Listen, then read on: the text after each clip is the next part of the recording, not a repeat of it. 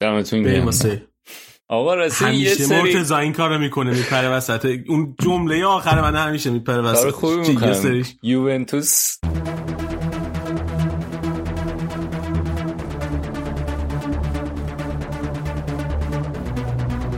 شما به فصل ششم رادیو آفساید گوش می‌کنید. پادکست هفتگی فوتبال اروپا.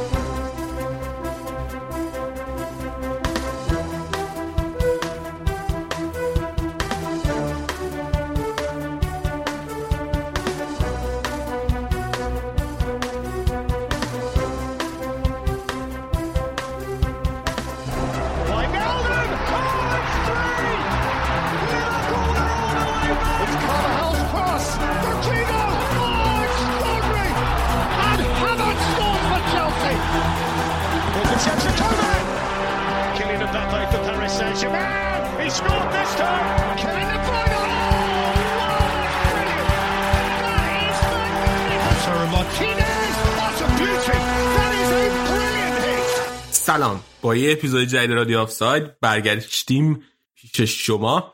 من علی هستم و با من سه تا دیگه از بچه رادیو آف ساید اینجان اول بریم با مرتضی. سلام علیک کنیم سلام مرتضی چطوری؟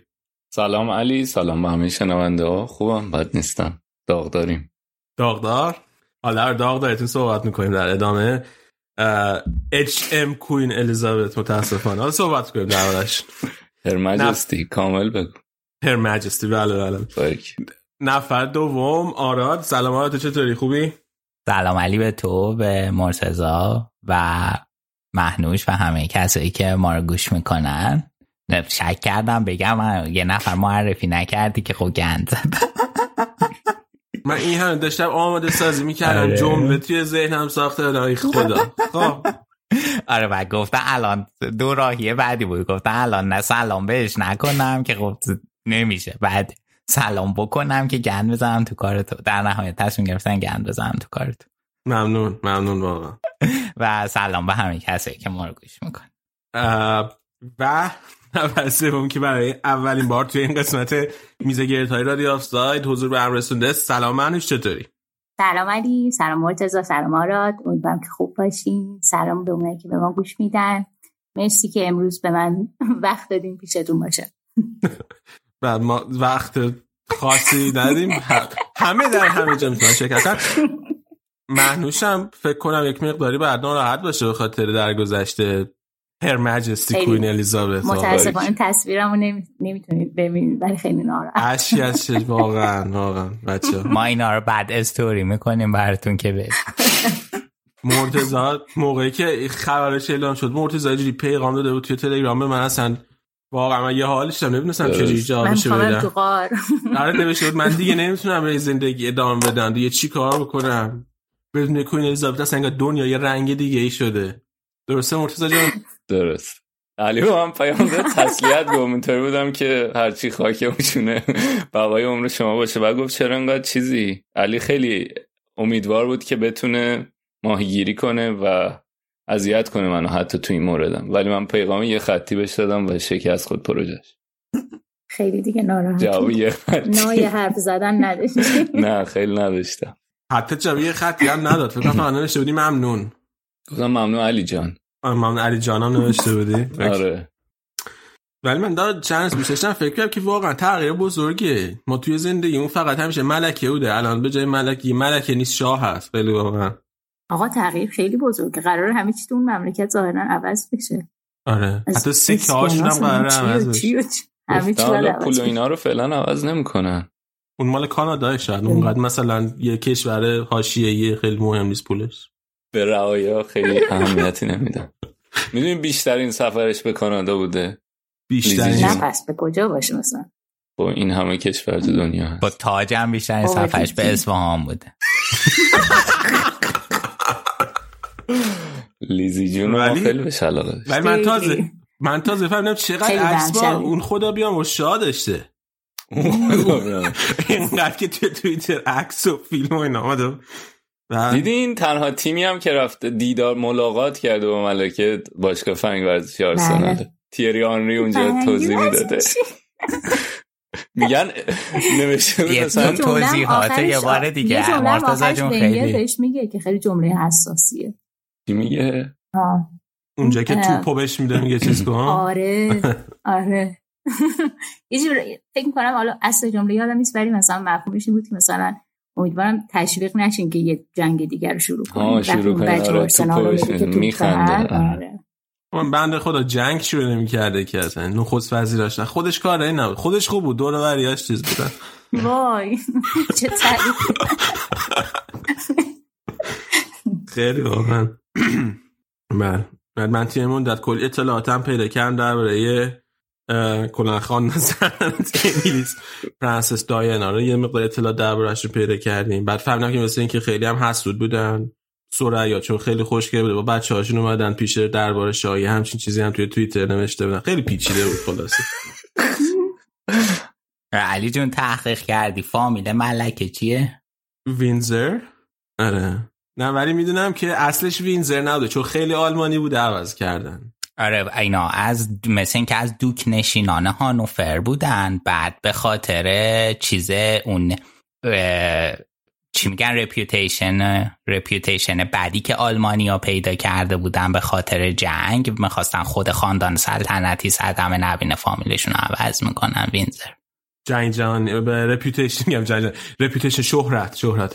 شهرت داره بعد یه نکته مهمتر اینه که از سادات حسنی هم بودن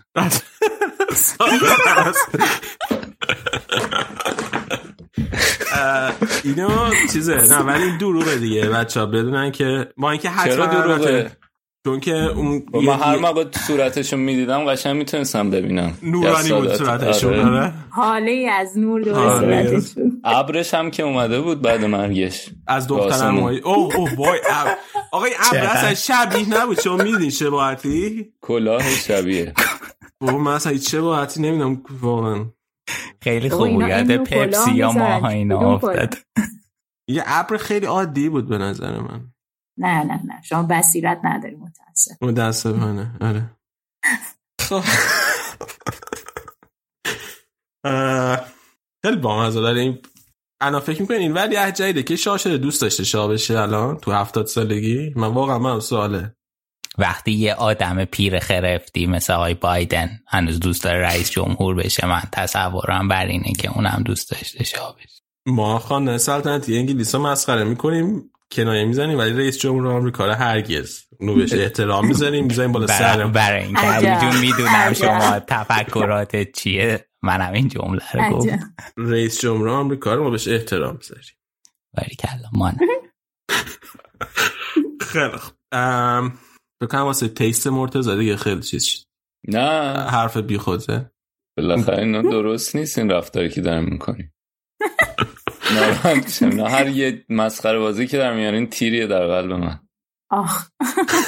خب پس علی جون همون آرسنال رو شروع کنیم زودتر.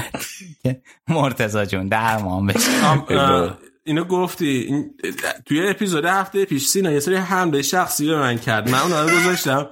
موقعی که سینا خودش باشه دونه بدونه جواب بده. الان چون سینا نیست جواب نمیدم. فقط گفتم چون من در جریان باشن که ما هم هر شنیدیم و فراموش هم نمی کنیم شاید ببخشیم یه روز ولی که هرگز فراموش نمی کنیم و من رو گذاشتم موقعی که خودش بود دونه دونه جواب بدم. بریم بریم سراغ بحث واقعی هفته. واقعی. واقعیه بابا. یک ملت داغدارن. آره. چندین ملت؟ کشورهای. تابع هم هستن. آره چند تا؟ 17 تا؟ 18 تا؟ نمی‌دونم. کامنولف ها؟ خیلی دومین اتفاق مهم هفته در انگلستان اخراج آیه توخل بود. حتی سومین فکر کنم. تغییر نخست وزیر بود. خیلی خبر بوده توی این باشه سومین اتفاق مهم هفته. یکی اخراج نوشته بود ها یکی نوشته بود من یه قوطی شیر دارم توی یخچالم که دو... که تغییر ملکه رو دیده تغییر نخست وزیر رو دیده تغییر تغییر نخست تغییر مر- سرمربی چلسی هم دیده. این هم جالب بود. من یه. گله از گوسفندا رو دیدم که همچین تجربه ای داشت خیلی ایهام عجیبی داشت. من آره، خیلی خیلی ایهام خیلی عجیبی داشت. اوکی. ام، م، بیاین در توخل شروع کنیم توخل بعد از تابستان پرخرجی که آقای بولی و آقای اقبالی براش رقم زدن و خیلی فکر می‌کنن که حالا بعد از اینکه این هم براش خرج کردن یه مدتی حداقل بهش اعتماد کنن اخراج شد. بعد از باخت وسط هفته چمپیونز لیگشون به دینامو زاگرب. بیاین با مرتضی شروع کنیم. مرتضی سورپرایز شدی؟ آره ولی خیلی کردن خبرهایی که از باشگاه اومدن خبرنگارای نزدیک خیلی کردن نشون بدن که نه مثلا اینا تصمیمشون رو خیلی وقت گرفتن. ولی خیلی سورپرایز بود. می‌گفتن خود توخل هم خیلی سورپرایز شده. فکر می‌کنم این فضای هواداری چلسی هم خیلی همه شوکه شده بودن. علاقه خاصی هم بهش داشتن به خاطر اینکه حالا نتایج به کنار اون دوران گذاری که بود یعنی بازی که آبراموویچ زدن کنار و هنوز معلوم نبود کی قرار بگیره توخل خیلی برای باشگاه میگن غیرت نشون داد. هی همه اون پو- اون ویدئویی رو میذاشتن که اومده بود گفته بود اگه هواپیما نشه نمی‌دونم با اتوبوس میریم اتوبوس نشه من خودم یه دونه ماشین می‌گیرم بچه ها رو میشونم پشت ماشین با هم دیگه میریم سر بازی اروپایی. و خب اون- بازم خیلی چیز بودی در حالی که همه مدیریت کنار بودن هیچکی نمیومد جواب بده همه جواب سوالا رو تو خیلی می‌داد انصافا هم خوب جواب می‌داد. ولی آره خیلی شوکه کننده بود. و من هم نمی‌دونم چه احساس داشته باشم. یعنی نمی‌دونم خوشحال باشم یا ناراحت از نظر اینکه چه آیا سود داره برای آرسنال یا نه. اونو اونو آخره کار بهش برسیم. که خوشحالی یا ناراحتی سر آرسنال. رو ام، یه ذره برامون تعریف می‌کنید که چی شد که اصلا به اینجا رسید و توخیل محنوش هم بگی؟ آره. احساسش نسبت آره من... نه خب احساس احساس مربوط به آرسنالش رو نه. نه یعنی. شوکه شدی یا آره شوکه شدن نشدن. آره با من که خودم به شخص شوکه شدم. بابا این خود بنده خودش هم رفته بود سر تمرین دیده بود هیچ کس نیست. بعد رفته بود گفت که ای، اینا کجا هستن؟ بعد گفت بودن دیگه وقت شما تمومه. بعد گفت بود که فرصت بدید و اینا. گفت بودن نه. آخه می‌دونی من یه چیز خیلی واسم عجیب بود. فکر کنم هفته پیش بود یه بازیکن از چلسی رفت برایتون. آره. گلگر گیلمور بود دیگه نه گیلمور گلگر. گیلمور، گیلمور آره. آره آره آره. گیلمور. خب این چه من اصلا نمیفهم این چطور. بعد مثلا پاتر گفت بود که آره ما منتظریم این بیاد با ما کار کنه و اینا. بعد سریع یه هفته گذشت. اون بدبخت رفت اینم رفت. بعد اصلا یه چیزی که واسم جالب بود این بود که حالا علیرغم اینکه شوکه شدن حالا بحث این هست که حالا به نظر می‌رسه که شوکه شدن خیلی سریع اینو پذیرفتن که حالا مربی جدید ما قراره بیاد و حالا با اطمینان بالایی هم می‌گفتن فلانیه و حالا میگن که آره اون مثلا اون روی پلیر دیولپمنت ما خیلی قرار کار کنه ما از این بابت خیلی خوشحالیم به نظرم یعنی خیلی خودشون زود عبور کردن از این مسئله به نظرم.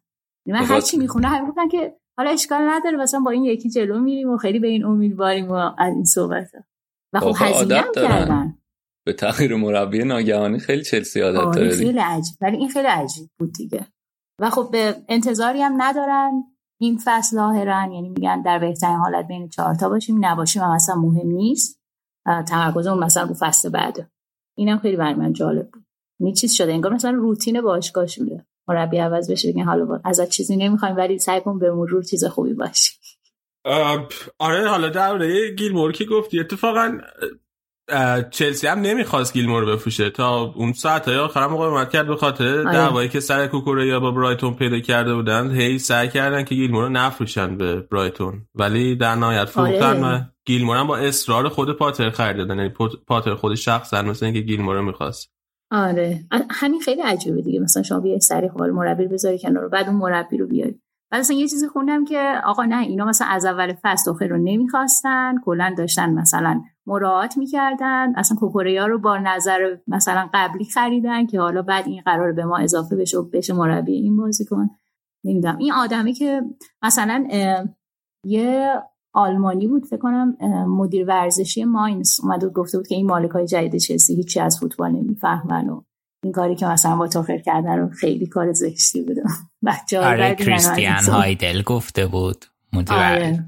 بعد خب چیز دیگه توخل اصلا کریر حرفه ایشو از تیم ماینز شروع. کرده هم. و آره بود این اصلا هیچی از فوتبال سر. آره در واقع کارمند سابق هایدل بوده که الان ازش دفاع کرد.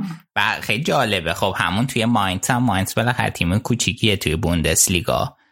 فصل 2010-2011 اینا تونستن بهترین شروع تاریخ بوندسلیگا توی اون باز تا اون تاریخ داشته بشن که هفت برده پشت سر هم بود. و بعد از هفت هفته با هفت برد صد نشین بوندسلیگا بودن که خیلی عجیب بود. بعدا در نهایت اون یک سال مونده به پایان قراردادش قبل پایان فصل چیز بود که مشخص شد که دورتموند گرفتتش. خیلی بوندسلیگا استایل. یک ساعت و نیم با هم دیگه حرف زدین آخرش هم اینا رو کنار نذاشتین نه؟ هنوز ادامه داره. نه نه توافق داریم با هم سر این قضیه. توافق داریم که باید کدورت ادامه پیدا کنه. نه نه آراد خودش قبول داره که این بوندسلیگا استایل. فقط خیلی دوست نداره که مرتب چیز کنه مرتب تو صورتش نکنین آره تو آره صورتش. تو خوبی عزیزم. همین امثال شماها پارسا فصل پیش که هالند و لوا همه تیما رو پاره پوره می‌کردن. farmers league farmers league. پرچمش دستتون گرفته بودین دور می‌زدین. حالا همون کارو دارم می‌کنم فقط تو لیگای شما. بحث رو اون به تیکه نقشه ما رو می‌زنی؟ من چی نگفتم؟ اصلا من اصلا هیچ نظری در مورد بوندسلیگا استایل ندارم من. آقا من ما میایم آخر بحث اجازه بده من الان بحث منحرف نمی‌خوام بکنم. آخر بحث اصلا بیادم بیارید توضیح بدم چرا شما رو می‌زنم. دلیل بکگراندش چی؟ علاقه ندارم بدونم ولی من نه به نظر مهمه بدونی. با اسمش رفتاره تو در آینده. آره ببخش بدم ببین ولی آخه خیلی عجیب بود اتفاقایی که افتاد. یعنی خبرهایی که بعدش اومد خیلی عجیب بود. به خاطر اینکه حداقل از ظاهر و تابستونی که پیشرفت و این خرجی که کردن به نظر میومد که می‌خوان نگه دارن تو خود. وقتی تو میری 250 میلیون و خرید می‌کنی. بعد خیلی از خریدان به نظر می‌رسه که بر اساس اینکه نظر توخل چیه اتفاق میفته دیگه. مثلا اون ماجرای رونالدو بود ما راجع بهش حرف زدیم تو اپیزود هفته پیش کونده بود یا اومدن اوبامیانگ. یعنی همه اینا توش یه نظری داشته. و بعد یه این تصمیم رو بگیری و بعد حالا یه سری خبر بیاد که نه اینا هم از مدل اخراج هم از اینکه پاتر آماده داشتن هم از خبرهایی که اومد به نظر میاد که نه آمادگی شده یعنی پس ذهنشون هم اقبالی هم تو بولی این بوده که اینا می‌خوان اخراج کنن. این به نظرم عجیب ترین قسمتش. وقت چیزی که بعدش اومد میگم این این هم خیلی عجیبه در مورد چلسی دیگه. هر موقع یه دونه از این هم مثلا تو اخراج لمپارد هم بعدش که اتفاق افتاد من گفتن نه این خریدایی که می‌خواسته نبوده و مشکلات داشتن و اینا. الان هم کلی خبر اومد از تابستون. که ظاهرا اولا که یه, یه مشکلی بوده. خ... چیزای زیادی بوده که اینا با هم دیگه دوچار مشکل می‌شدن. یکی اینکه نداشتن مدیر ورزشی یا مدیر دیرکتر فوتبال. مدیر فوتبالی خیلی تاثیرگذار بوده تو رابطه بین توخل و مدیریت یا مالکین جدید. و توخل حتی تو مصاحبه‌هاش هم اسم آورده از چک. بعد اینکه حالا گرانوفسکی و چک اخراج شدن که مثلا چقدر رابطش با چک خوب بوده و چک چه نقش مهمی داشته. و ظاهرا هم خیلی تمایل به این نداشته که تو تصمیمات خرید باشگاه دخالت داشته باشه دخیل باشه. و ترجیحش این بوده که بیشتر تمرکزش رو کار مربیگریش باشه. این یه بخش از ماجراست که سر این خیلی زارن تنش بوده. بعد مثلا میتینگ هایی که جلساتی که میذاشتن برای اینکه تصمیمات خرید و اینا رو بگیرن نقل و انتقالاتی و ظاهرا خیلی هاشو توخل خودش نمی‌رفته. رو میفرستاده. که اینم خیلی جالب نبوده برای چیز. خود این خیلی چیز نیست. یه حالت تضاد منافع conflict of interest نداره؟ یعنی agent توخل بالاخره آره خودش احتمالاً agent خود توخل که نیست بالاخره agent یه سری بازی کنم هست نمی‌دونم agent بازی کنم هست ولی احتمالش هست داره. این خودش من وقتی داشتم میخوندم اینو خیلی تعجب کردم که این کارو می‌کردم مدیر چلسی هم باش اوکی بوده. خیلی کار حداقل بوداریه. آره. بعد یه یه بخش دیگهش اینه که کلا میگن حالا تابستون حالا بذار ادامه تابستون رو میگم بعد یه چیز دیگه هم حالا بعدتر اضافه می‌کنم. یه قسمت دیگه اینه که مشکلش این بوده که نمی‌دونستن تصمیماتش چجوریه مثلا چی می‌خواد یا چی نمی‌خواد.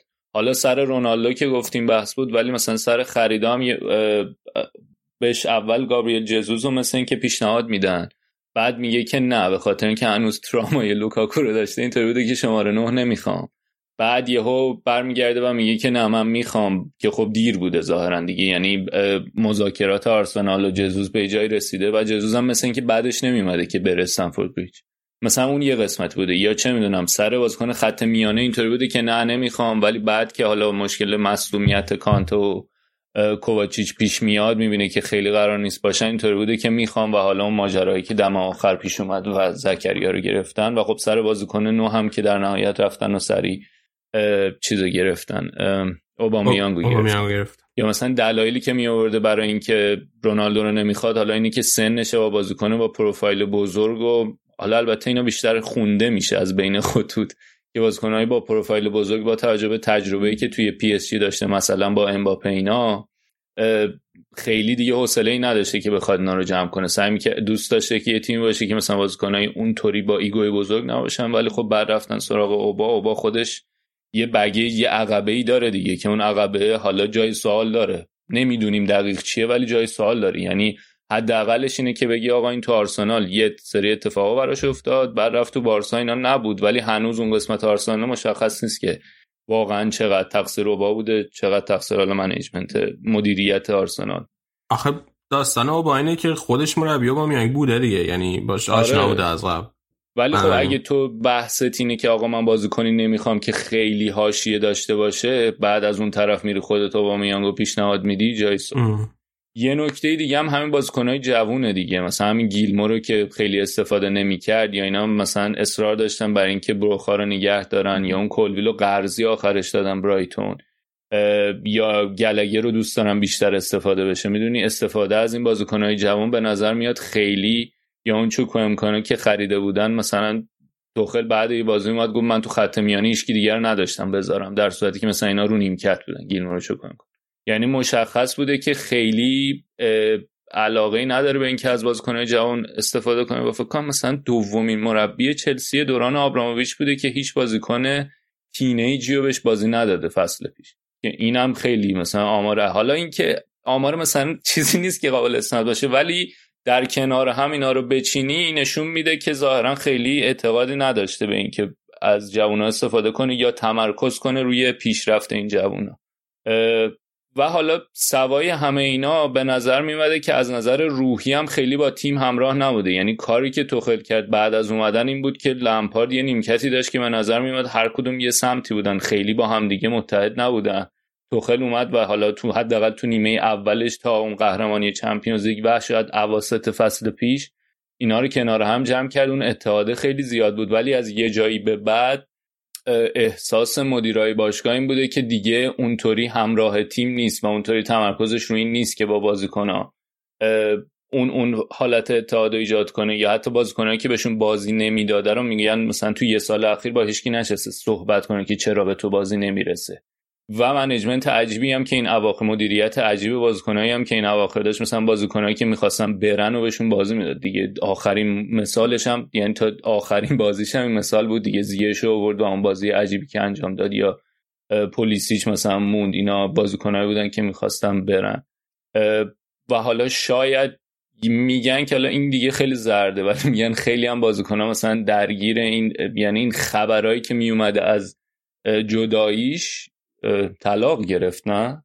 آره آره. رابطه هم آره تل... از طلاقش میومدن مثلا خیلی بازیکنان رو پچ پچ می‌کردن و حالا اینم من کاملا برداشت شخصی من احساس می‌کنم ولی یه بازه ای همون ماجرای طلاق اتفاق افتاد هم ماجرای مدیریت چلسی اتفاق افتاد. و خب خیلی فشار زیادی بود روی توخل و کلا همه اینا باعث شد که شاید یکم disengage بشه و فاصله بگیره اونقدری که مثل قبل چیز بود در متن اتفاقات بود نباشه. یکم این شاید تاثیر داشته میم این کاملا احساسیه که من دارم. ولی از یه جایی به بعد به نظر میومده که خیلی چیز در دیگه اون انرژی که قبلا داشته برای اینکه با تیم در ارتباط باشه رو نداشت. این سمت توخل ماجاست و سمت اینکه چرا. من به نظرم جوری که میشه بهش نگاه کرد یکی اینه که خب اینا چرا این تصمیم رو گرفتن؟ یه قسمت دیگه اینه که خب حالا این تصمیم گرفتن با توجه به اون هزینه ای که کردن درسته یا نه و چی به ما میگه در مورد آینده مدیریتی چلسی؟ چه جور مدیرایی خواهند بود اینا؟ و یه قسمت دیگه هم اینه که آیا این تصمیم درستی برای پاتر بود یا نه الان تو این مقطع؟ که این این میگم این قسمتیشه که حالا حداقل از طرف مدیریت چلسی اومده توی خبرها و خبرنگارای نزدیک به باشگاه کار کردن و به نظر میومده که نمی‌دیدن آیند یعنی اینا دنبال اینن که یه کار خیلی پروژه محوری انجام بدن ولی در خود در خودشون نمیدن که با توخل بتونن این کار رو انجام بدن. همینو همینو شما باورتون میشه که دنبال یه کار پروژه محورن؟ یعنی مدیریتی که ما می‌دونیم که دوست داشته که رونالدو رو جذب کنه. و اگر, اگر این این یه مشکل که می‌خواسته کریستیانو رونالدو رو جذب کنه. مشکل دوم شما اگه یه مدیری باشید که پروژه محورید و می‌دونید که با یه مربی تفاهم ندارید دوست ندارید با یه مربی کار کنید وای میسید اول تابستون یا وسط تابستون اخراجش می‌کنید یا وای میسید هفته چندم لیگ پنجم ششم هفت هفتم هفته آره هفته ششم لیگ اخراجش آره. آره ششم برگزار نشد. من خیلی حرف زدم می‌خواد آره. می‌خواد مهنوش بگی نظرش آره. بعد منم. تو باور می‌کنی که یه واقعا توی ذهن خودشون حداقل قرار یه پروژه مثلا ده ساله چون چیزی که من دیدم بوده که می‌خوان پروژه ده ساله داشته باشن. تو باور میشه که اینا واقعا یه پروژه ده ساله دارن با این روی کرد. ببین به نظر من نه چون به نظر می اومد از همون اول کار خیلی این دوتا اکیپه با هم هماهنگ نیستن. یعنی تو خیلی با اون مدیریت جدید هماهنگ نیست. شاید واسه خودشون یه برنامه رو پیش رو داشتن ولی به نظرم اون نفر مورد نظرشون تو خیلی نبود. چون حتی من یه چیزی خوندم که اینا حتی چینش تیم هم دوست داشتن که توش نظر بدن. یعنی حتی یه فرمیشن خاصی رو به توخن پیشنهاد داده بودن که آقا بیا اینجوری بازی کن و مثلا گفته بود که از همونجا مثل که کلا همون اوایل لیگ. حالا چیزی هم که نگذشته برای همون ابتدای کار. مثل که از همون اول دیگه اینا کلا به بنبست رسیده بودن با هم دیگه. و احساس می‌کنم که اون روند گرفتن کنه واقعا آماده کردن واسه مربی بعدی بود. و این تیم رو بیشتر مدیریت چیده تا مربی جوریه. خوبه من که خوش شدم ببین دقیقا همین سوال رو از لیام تومی پرسیدن توی یکی از همین پادکست های اتلتیک و اون اونم خیلی جواب قانع کننده ای نداشت. اون جوابش این بود که آقا اینا الان یه دورانی با تغییرات زیاد و دوران گذار و بالا پایین خیلی زیاد تو سیستم چلسی یعنی اینا اومدن مدیر فوتبال نمی‌دونم چکو اخراج کردن مالکیت عوض شده. بعد دارن یه عالمه خرید می‌کنن. بعد یعنی پس ذهنشون این بوده که دیگه ما این همه تغییر دادیم.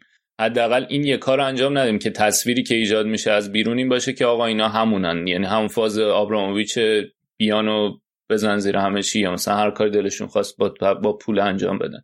دنبال این بودن که مثلا این یک کار رو انجام ندن که تصویر این باشه که اینا مدیریت دنبال مدیریت باثباتن. در صورتی که خب شما یه مجموعه تصمیمات من به نظرم این این خیلی دلیل احمقانه بود. چون این مجموعه تصمیمات گرفتی که همه اینا نشون میده که آقا نداره این ثبات رو به قول حرف تو.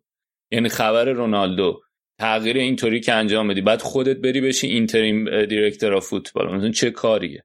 بعد خرج اینطوری بکنی توی تابستون. کلا بعد بعد اصلا مسیرت معلوم نباشه تو این خرج. بری یه سری بازیکن با پروفایل سنی بالا بگیری. چه می‌دونم کولیبالی و خرید تو خریدات کولیبالی و اوبامیانگ باشن. بعد از اون طرف حالا یه سری جوانتر هم باشن. اینه که این این سردرگمی ها بود همینطوریش. و جواب این بوده که آقا مثلا ما ترسیده بود نمی‌خواستیم دیگه بیشتر از این شرایط متلاطم بکنیم. ولی خب همینم که آراد صحبت آره من فقط یه توضیح بدم که لیام تومی که مرتضی گفت خبرنگار اختصاصی چلسی توی اتلتیک و چون خبرنگار اختصاصی چلسی مجبوره رابطه خوبی با آره نگه داره. اونم مدیریت و سورس های چلسی داشته باشه. آره. خبره که کار می‌کنه همیشه با یه همچین دیدی بهش نگاه کنین. آراد چیزی می‌خواستی بگی؟ من در تکمیل صحبت مرتزا مرتزا حس خودمه. ببخشید حس خودمه. ولی چرا من زد خواهیم کنی هرجی راحت اسمش صدا زن مرتزا مرتزا هیچ وقت نمیگم. آره این ماله قبلش ما داشتیم یه سری ویدیویی حرف زدیم که وایس اوور رو ملکه است. بعد یه کاراکتر. به لحجه اصفهانی. بله. بعد اون آقای فیلیپ خدا بیامرز رو می‌گفتن آقا مرتضا بهش برای همین اینجوری گفت. آقای فیلیپ هم نونوای محل نبوده. شوهر ملکه بوده. البته من اینم هم آلمانی آراد رو اینا غیرت فیلیپ هم آلمانیه. بله, به شما تو غلط کردی مرتزا جون با آراد که یکی از دلایلی که به من منو اذیت می‌کنه اینه. خب. به یه چیزی که من حس می‌کنم در این مورد حال در تکمیل حرف مرتزا این بوده که این توخل آخرین قطعه پازلی بوده که کار خودشون نبوده. دوست داشتن روی این پروژه امضای خودشون رو حتما بذارن. و اینا حالا شروع کردن از اون ریشه کار شروع کردن همه رو عوض کردن تا رسیده به آقای توخل. و خیلی هم براشون مهم نبوده که این مربی چقدر موفق بوده یا نبوده. فکر نمی‌کنم حتی اونقدر روش آنالیز کرده باشن اینا هدفشون این بوده که اینا ما عوض کنیم. حالا کیا بیاریم بعد رو اون فکر کردن. و من حس می‌کنم که این آخرین قطعه اون پازلی بوده که دیر یا زود باید می‌رفته. منتظر یه بهونه مناسب بوده آره به نظرم اون باخت چمپیونز لیگ خیلی فرصت خوبی بهشون داد واسه این کار. دقیقا دقیقا. اینم یه یعنی نکته قضیه فکر شده بوده. ده. اینا فقط منتظر زمانه بودن. برای. همین الان که علی پرسید چرا بعد مثلا شیش بازی یهو؟ چون که بین فصل زمان مناسبی نبود. همه بر ضدشون می‌شدن. الان می‌تونن بگن که خب مثلا شروعش فلان بود بهمان بود و مثلا الان هم جلوی دینا مزاگرب یکیچ باخت. و آره و واکنش هواداران هم اگه ببینی همینه دقیقا. یعنی همه ناراحتن به خاطر اون قسمت سانتیمانتال رومانتیک ماجرا. ولی از اون طرف اینطوریان که خب دیگه داشت نتیجه نمی‌گرفت. یعنی به نظر نمیومد که بتونه جمع کنه. و این خیلی نکته مهمیه که این موقعیت مناسب بود که کمترین با واکنش منفی رو داشته باشن از بیرون. ولی دنبال این بودن که کاملا ساختار تبدیل کنن به ساختار خودشون و یه چیز جالبتر دیگه که بود این بود که میگن اون موقعی که رفتم با کوکوره یا مذاکره بکنم مثلا آمار پاترم گرفتن ازش. خیلی عجیب بود. من تو یونان که رفتم باش مذاکره بکنم و مثلا اینطور بودن که حالا اون رابطت با اون چطوره؟ چه جور آدمیه؟ اینم جالب. انگار می‌خوام برن خواستگاری آره،. پرسجو رفتم واکنش بازیکنهای چلسی چجوری بوده؟ خوشحال شدن ناراحت شدن استقبال کردن؟ ببین من یه سریا رو دیدم که واکنش ناراحتی نشون داده بودم مثلا ریس جیمز رو من یادمه که پست کرده بود تو اینستاگرامش. تییاگو هم همینطور. اوبا هم حدسم اینه که ناراحت بشه الان. وای اون بذار عرقت خوش بشه بعد ابراز ناراحتی کن. بنده خدا او- او فکر کنم 58 دقیقه فقط بازی کرد 59 نظر تو دقیقه. 59 دقیقه واقعا. یعنی فقط بارسا رو نجات دادن. درد دلمو به کی بگم؟ خب بگو. ولی خب مثلا میگن یه سری مثلا میگن لوکاکو اینجوری بوده که من اگه می‌دونستم قرار اینجوری باشه نمی‌رفتم یا میگن حتی مثلا ممکن بود اگه زودتر اتفاق میافتاد تو تصمیم ورنر می‌تونست تاثیر داشته باشه. یا الان هاتسون و دو این بند خدا اونجا داره تلف میشه مثلا شرایط بهتری براش. یعنی یه سری از اینا هستن که می‌تونن شرایط بهتری داشته باشن. آراد سری حرکات دست نشون داد حرکات دست بدی کی نبود. کجا تلف میشه مرد مومن. و دوی تلف نمیشه. تو لورکوزن فقط بازی کن ساخته میشه کسی تا حالا تلف نشد درست. کامپ لورکوزن با رئال مادرید اشتباه کرد. آراد با توپ پر اومده و همه رو داره درو می‌کنه. این برنامه. حضور تصویری من تاثیر گذاشته روی آراد و خیلی خشنتر شد. ام، اونا با من قهرمانا رو با در شأن خودمون نمی‌دونیم. جا به هر اسلندری ادامه بده ولی آره به نظرم الان علامت سوال بزرگ اینه که حالا در مورد بازیکن پرسه من فکر کنم در مجموع بازیکن ها حالا بر اساس بازم میگم این خبرهایی که میاد از خبرنگارای نزدیکه و این خبرنگارای نزدیک با رابطه خوبی با مدیریت حفظ کنن چون می‌خوان بتونن جاپاشون رو نگه دارن. ولی در مجموع به نظر مثل که خیلی مثلا رابطهش با بازیکن ها اونقدر نزدیک نبوده دیگه این اواخر توخل اه، ولی من, ف- من سوال بزرگ به نظرم اینه که برآورد ما از این سیستم جدید مالکای چلسی چیه؟ و من هنوز نمی‌دونم. یعنی خیلی همه چیز دو نقیزه دیگه. این تابستون و تصمیمایی که گرفتن خیلی نشون میده که نه اینا خیلی تصمیمایی همینطوری دارن می‌گیرن. ولی از اون طرف مثلا رفتن سراغ پاتر و به پاتر مثلا قول چیز دادن. حالا می‌تونیم راجع به اینم صحبت کنیم که اصلا چرا پاتر قبول که قول این دادن که آقا ما قرار خیلی سیستماتیک کار کنیم. و خب- پروژه بلند مدت دادم آره پروژه بلند مدتم و اصراری هم که داشتن رو نگه داشتن جوونا تا قبل از پاتر.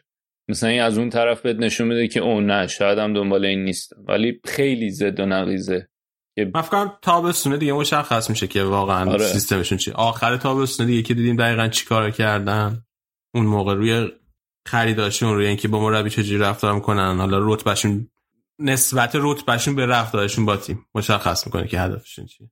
ام، حالا به نظر شما در نهایت با زدن همه این حرفا با توجه به اینکه می‌دونیم چلسی این هفته اول نتیجه خوبی نگرفته بود. پارسال هم آخر فصل هرچی جلوتر رفت نتیجهش بدتر بدتر شده بود. توی پیش فصل هم پیش فصل خیلی خوب و موفق نداشتن. به خود آرسنال یه باخت خیلی بد داشتن توی پیش فصل. با همه این حرفا به نظر شما اخراج توخل درست بوده یا اشتباه بوده واسه چلسی؟ حالا چه توی کوتاه مدت چه توی بلند مدت؟ یکی انتخاب کن نفر اول جواب. اول محنش جواب ببین به نظر من به خاطر اون رابطه که بین مدیریت و توخل بود تیم حداقل نظر شخصی من الان اینه که در بلند مدت نفت می‌کنه. یعنی پاتر واقعا مربی خوبیه. یعنی می‌تونه از این تیم یه تیم خوب بسازه و خب میگم تمرکزشون هم روی رشد بازیکن و حالا پیشرفت از پایه انگار. نه اینکه حالا مثلا بخوان همین فصل نتیجه بگیرن. چون گفته بود دیگه گفت بهترین شرایط واسه ما اینه که بین چهار تا باشیم نباشیم و اهمیتی نداره و این پروژه است و ما اصلا حمایت ما که خودمون یه پروژه خیلی خوب داریم که انشالله قرار به نتیجه برسه. حالا ببینیم که مختصات آرتت. حالا ببینیم پروژه اینا چی میشه در نهایت.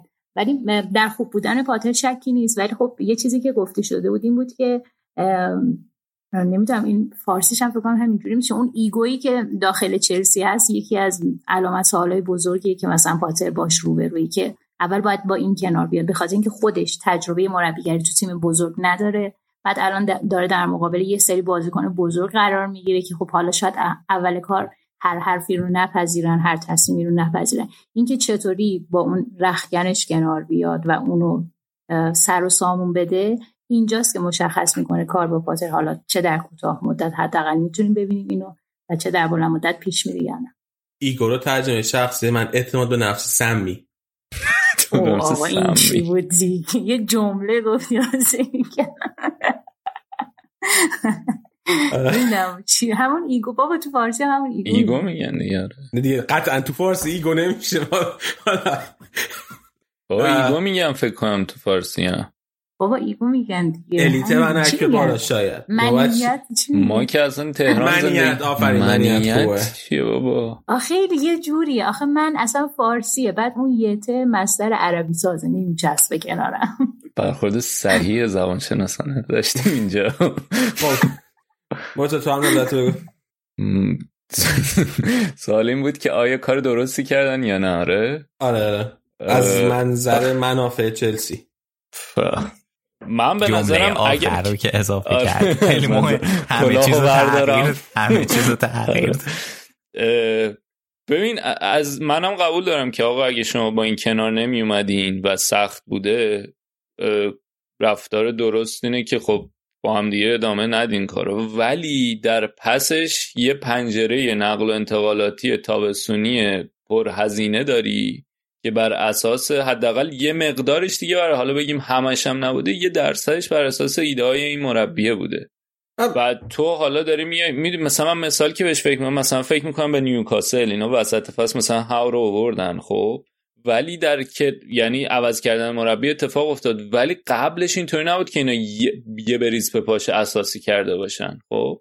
قرار حالا با اومدن هاو کم کم بر اساس خواستای اون بریز به پاش بکنن و حالا بعد از هاو هم که اصلا چیز آوردن دیگه دیرکتور فوتبال آوردن اصلا سیستم و چی یعنی یه چی میگن چارچوب مشخصی چیدن. ولی اینکه شما بدون اینکه چارچوب مشخصی چیده باشی این همه بریز به پاشم کرده باشی یه هم بیای مربی و بذاری. به نظرم برای منافع چلسی حداقل بعد آخه می‌دونی بعد الان تحت این شرایط اگه مثلا این فصل هم نتیجه نگیرن کار خود پاتر خیلی سخت میشه در ادامه.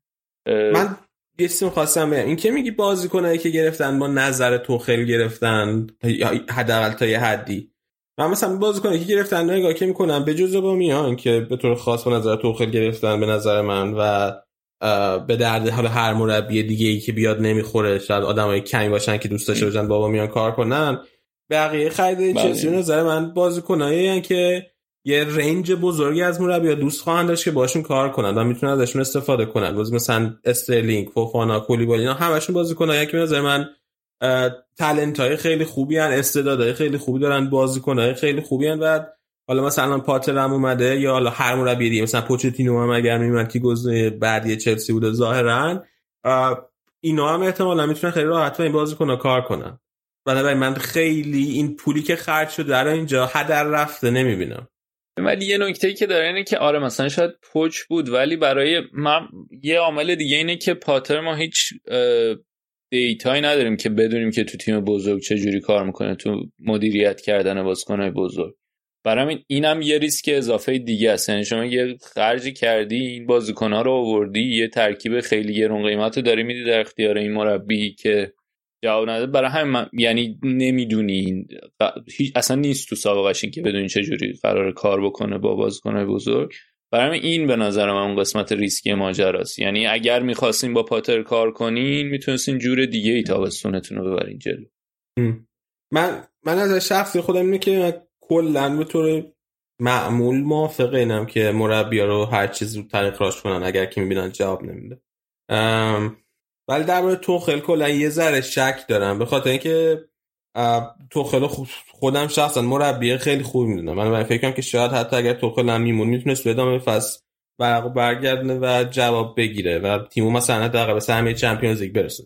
چون الان فکر نکنم پاتر اومده یه ماکسیموم انتظاری که میشه از پاتر داشته که سهمیه چمپیونز لیگ بگیره. انتظار بیشتری که نمیشه داشت در نظرم توخل هم می‌تونست در ادامه فصل به این هدف برسه اگر نگهش می‌داشت اما از طرف دیگه وقتی فکر کنم که مثلا با بازیکن‌ها به نظر میاد اختلاف نظر داشته اینجوری که خبرها میگن از طرف دیگه با جوونا خیلی فرصت نمیده نمی‌داده با مدیریت تیم اختلاف نظر داشته و خیلی روابطش دوستانه نبوده با مربی با مدیریت تیم درک می‌کنم تقریبا که چرا اخراجش کردن. من به نظرم سقف تیم رو برای همین که گفتی سقف تیم رو برای این فصل تغییر نخواهد داد. و من به نظرم همون مقداری که ریسک بود توخل موندن برای اینکه حتی به اون سقفم نرسن همون قدم پاتر هست. یعنی نه سقف خیلی تغییر میده نه کفو نه. من به نظرم همونه ولی برای این فصل میگم. حالا شاید در دراز مدت برنامه مدیریتی که دارن اگه پاتر به اون سقف برسه و شرط خوب پیش بره بهتر بتونن باشه ادامه بدن. ولی از اون طرف هم کاملا این است که مورد سوخته بشه. حالا نظرتون در پاتر علی جون منو به عنوان هویج بردی اینجا. بپرس نظر منم دیگه قربون شکلت برم. بابا تو خودت قبلش توی تلگرام به من گفتی من اصلا در چلسی حرف نمی‌خوام بزنم فقط تدسکو حالا اینا رو نگو اینجا. آقا آقا رو. عزیزان این اطلاعاتی که الان شنیدی و هیچکی نمی‌دونست به جز خود یارو. کاملا دیگه اینا در قانونی دار بابا اسکرین شات که نداشتن که خب بگو شما هم نظرت در باشه اسکرین شات میذاشتی؟ در تو خیلی آقا من در تکمیل این حرف ها می‌خواستم بگم که من خودم همون اول که خبر شما خیلی شوکه شدم.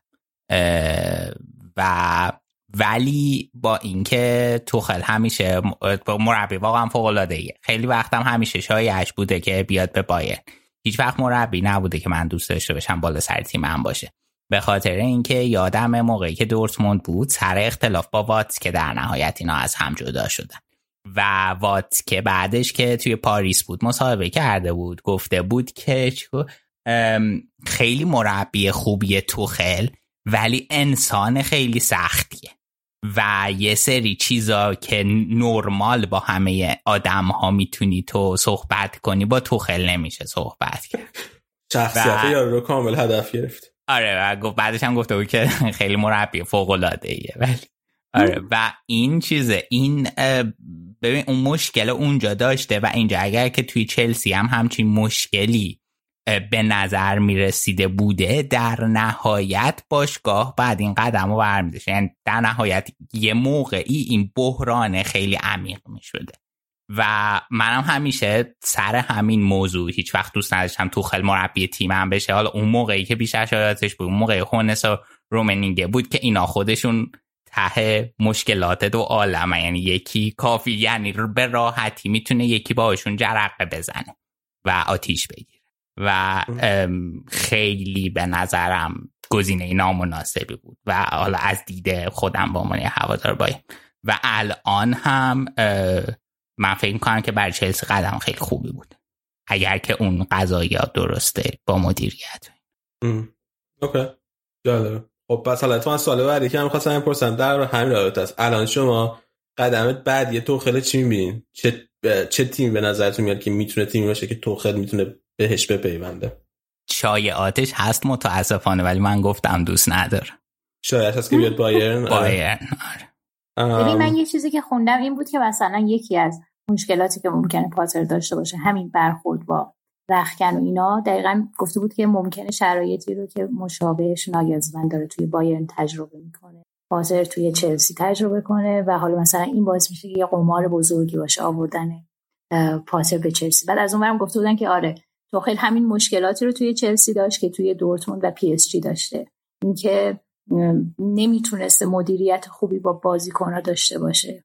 حالا. شاید اون سختی که شما داری در موردش حرف می‌زنی همون تعاملی باشه که انگار شکل نمی‌گرفته توی چلسی اگر. اینجوری باشه خب به نظرم آره این اخراج حتی شاید یکم دیرم اتفاق افتاده یعنی شما نتونید رخکن رو کنترل کنی همه چی به فنا دقیقا این تعامل من فکر کنم خیلی مهمه و شاید مثلا اون اوایل کار کمتر خودش نشون بده چون همه چیز جدیده ولی وقتی که یه مدتی تو داری با این در واقع با این شخص هر روز مثلا میبینیش تمرین می‌کنی فلان.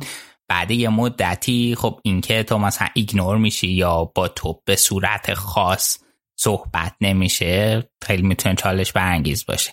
این هم که گفتی ناگلزمان و پاتر مقایسه کردی به نظرم خیلی درسته و حالا خارج از بحث امروز افنبرگ هم داشت همینو می‌گفت توی یه برنامه. که ناگلزمان. چیزی که باید یاد بگیره اینه که مثلا یه بازی کنه با تجربه مثل موله رو بذاره رو نیم کرد و هنوز اینو یاد نگرفته یعنی این براش هنوز چیزیه که یه حالت تابو داره. می‌دونی چی میگم؟ آره یعنی- دقیقا همینطوری بود. یعنی مثلا آره. گفته بود که برخوردی رو که شاید لازم باشه با آسپریکوئتا توی چلسی داشته باشه رو باید ببینید می‌تونه همون اوایل کار اگه لازم باشه انجامش بده یا نه. این دقیقا. همون برخوردی که مثلا شما با اون بازیکنای بزرگ تیمت ممکنه داشته دقیقا آره. ببین تازه حالا باز ناگلزمان سابقه مثلا Champions League داشت تا تو تا, تا نیمه نهایی هم رفتن اون سال کووید. دقیقا آره. آره این. اونم خیلی یعنی باز حداقل اونو داشته ولی چیز نداشت. اما در مورد سوال تلی من فکر کنم لیورپول خیلی گزینه خوبی برای تو چون intensity هم داره خیلی آدم intense یه احساسات زیادی داره. جای سینا. به پر کردن جای پای کلوب هم عادت داره آره، اول ماینز بعد دورتموند و. حالا هم دیگه آره. به نظرم خیلی همین هم کمپین رو مرتضی جون ران کن و سینا رو هم. اد سینا رو ادمین کن تا بریم برای نه برکناری آقا این به خدا اصلا نفرت پراکنی نیست من از نه، روی نه، دلسوزی. نه دلسوزی هم نیست. من همینطوری دارم میگم آقا به عنوان فرضی اگه فرض کنیم حالا نمی‌دونم که کجا قرار بره ولی من احساس می‌کنم با توجه به اون که آقا اینا خیلی هم تاکید دارن ارتباط با هوادارا و اینکه جو آنفیلد و این چیزا خیلی به استیل توخل می‌خوره. توخل خیلی آدمه. خیلی نه به نظرم تو. بهتر از این حرف هست هنوز قابل. این نفرت پراکنی بود اگه می‌خواین بدونی نه تو اینو من منم بدون قصد و غرض گفتم. نه اینو منم تو هم گفته بودم. توی توییتر نوشتم که به نظر با اینکه. اپیزود اولشه. خیلی خوب این اینتگریت خیلی خوب. شده توی تیم آره. بستر کارو خیلی خوب هم فهمیده. اجندا رو می‌دونه. من از شما من از شما به راحت میجویم. من هیچ نفرت پراکنی نسبت به لیورپول توییتر چی گفته بودی حالا؟ آه من توی توییتر گفتم که تو خلواس اگر که لیورپول تصمیم بگیره که یا کلوب تصمیم بگیره که دیگه با لیورپول همکاری نکنه حالا هر کدوم از دو تا طرف. که خیلی بعیده ها چیز خیلی بعیدیه. چون تازه از- مثلا قراردادشون رو با هم تمدید کردن اینا. تو خیلی می‌تونه گزینه خیلی خوبی باشه مثلا واسه لیورپول. یه- من- ما قبل از چیز قبل ضبطش می‌کنم در مورد زبان آلمانی اینا حرف می‌زنیم لطف کنید بچه بگید توخل و من رو بیش از این آزار ندید توخل نه. آه، او بگیم تو خیلی آره توخل. توخل. نه او تو توخل نه توخل. نه. توخل. توخه آره. توخل. توخل. مرتضی دو سه بار درست گفت. ولی فکر کنم شانسی شد. میگه فکر کنم شانسی. نه دقیقا شانسی. بود.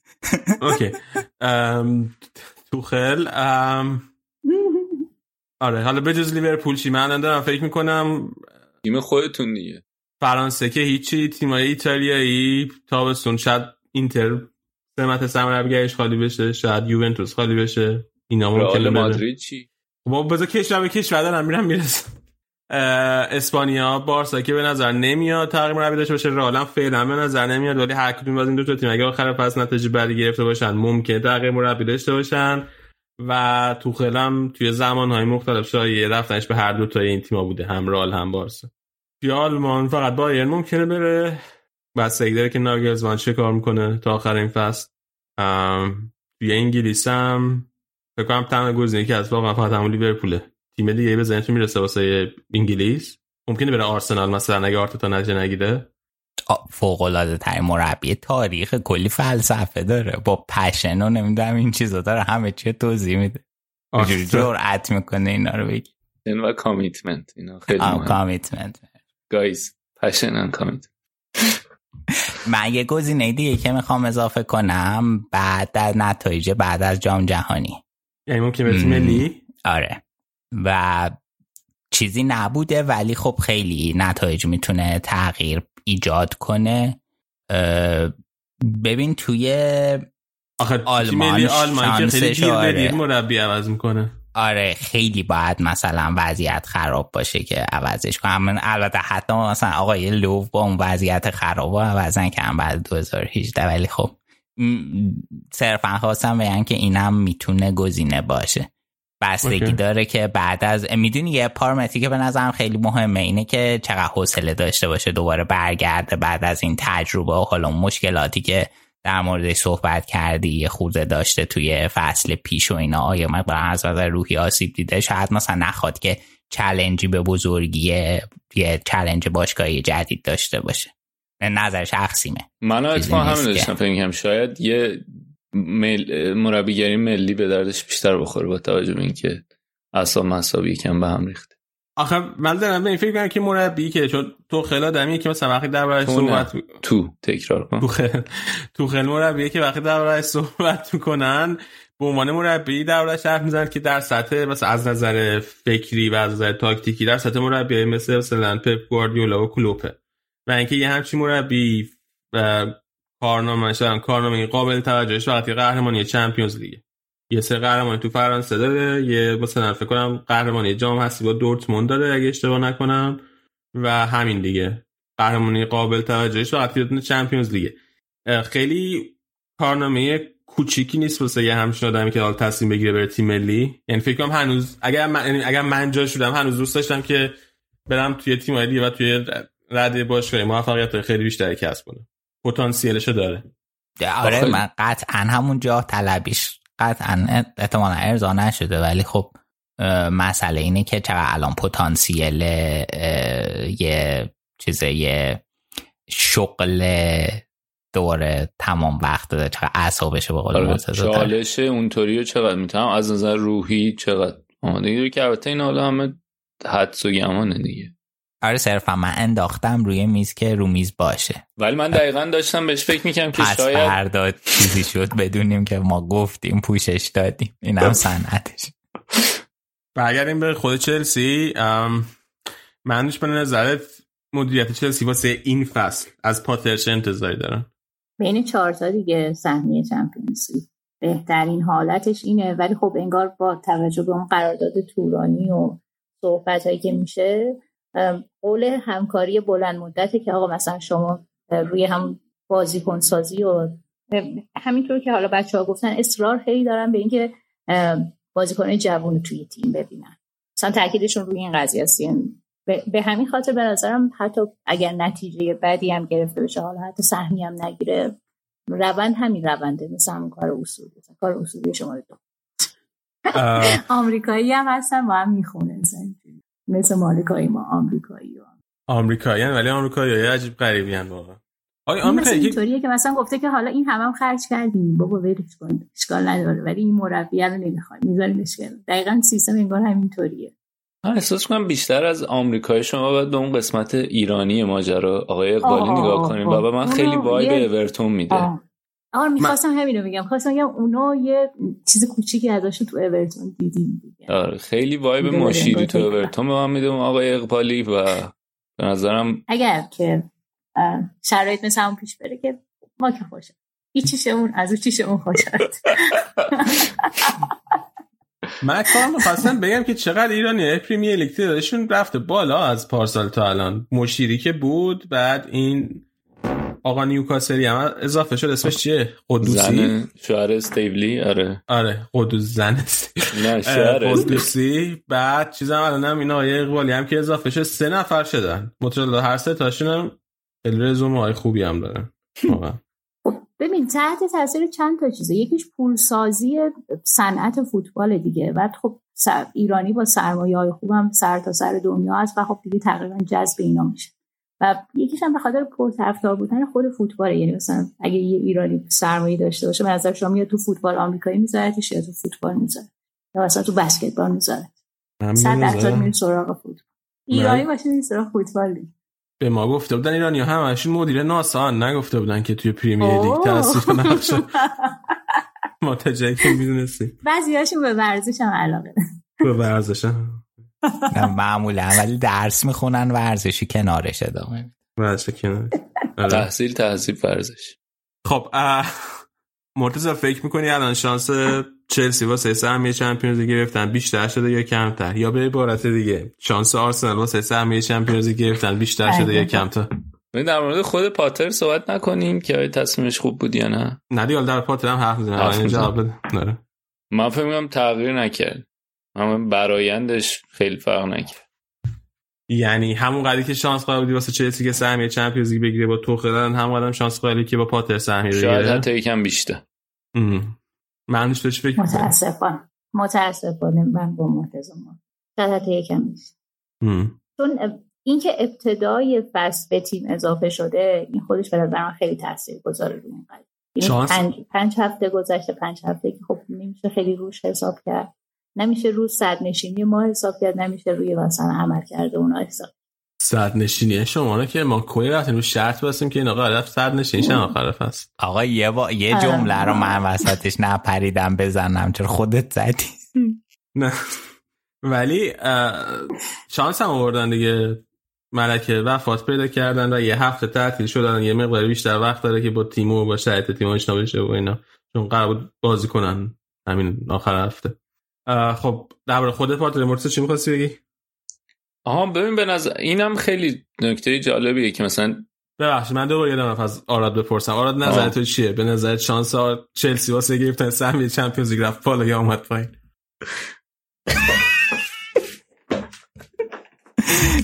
من فکر کنم شانسشون تغییر نکرده منم موافقم. و همون قدر ازشون انتظار دارم که اون قبلا انتظار داشتم ولی فکر کنم موقع مناسبی اگه تو حسبی به بایرن بخورن. دوست دارم.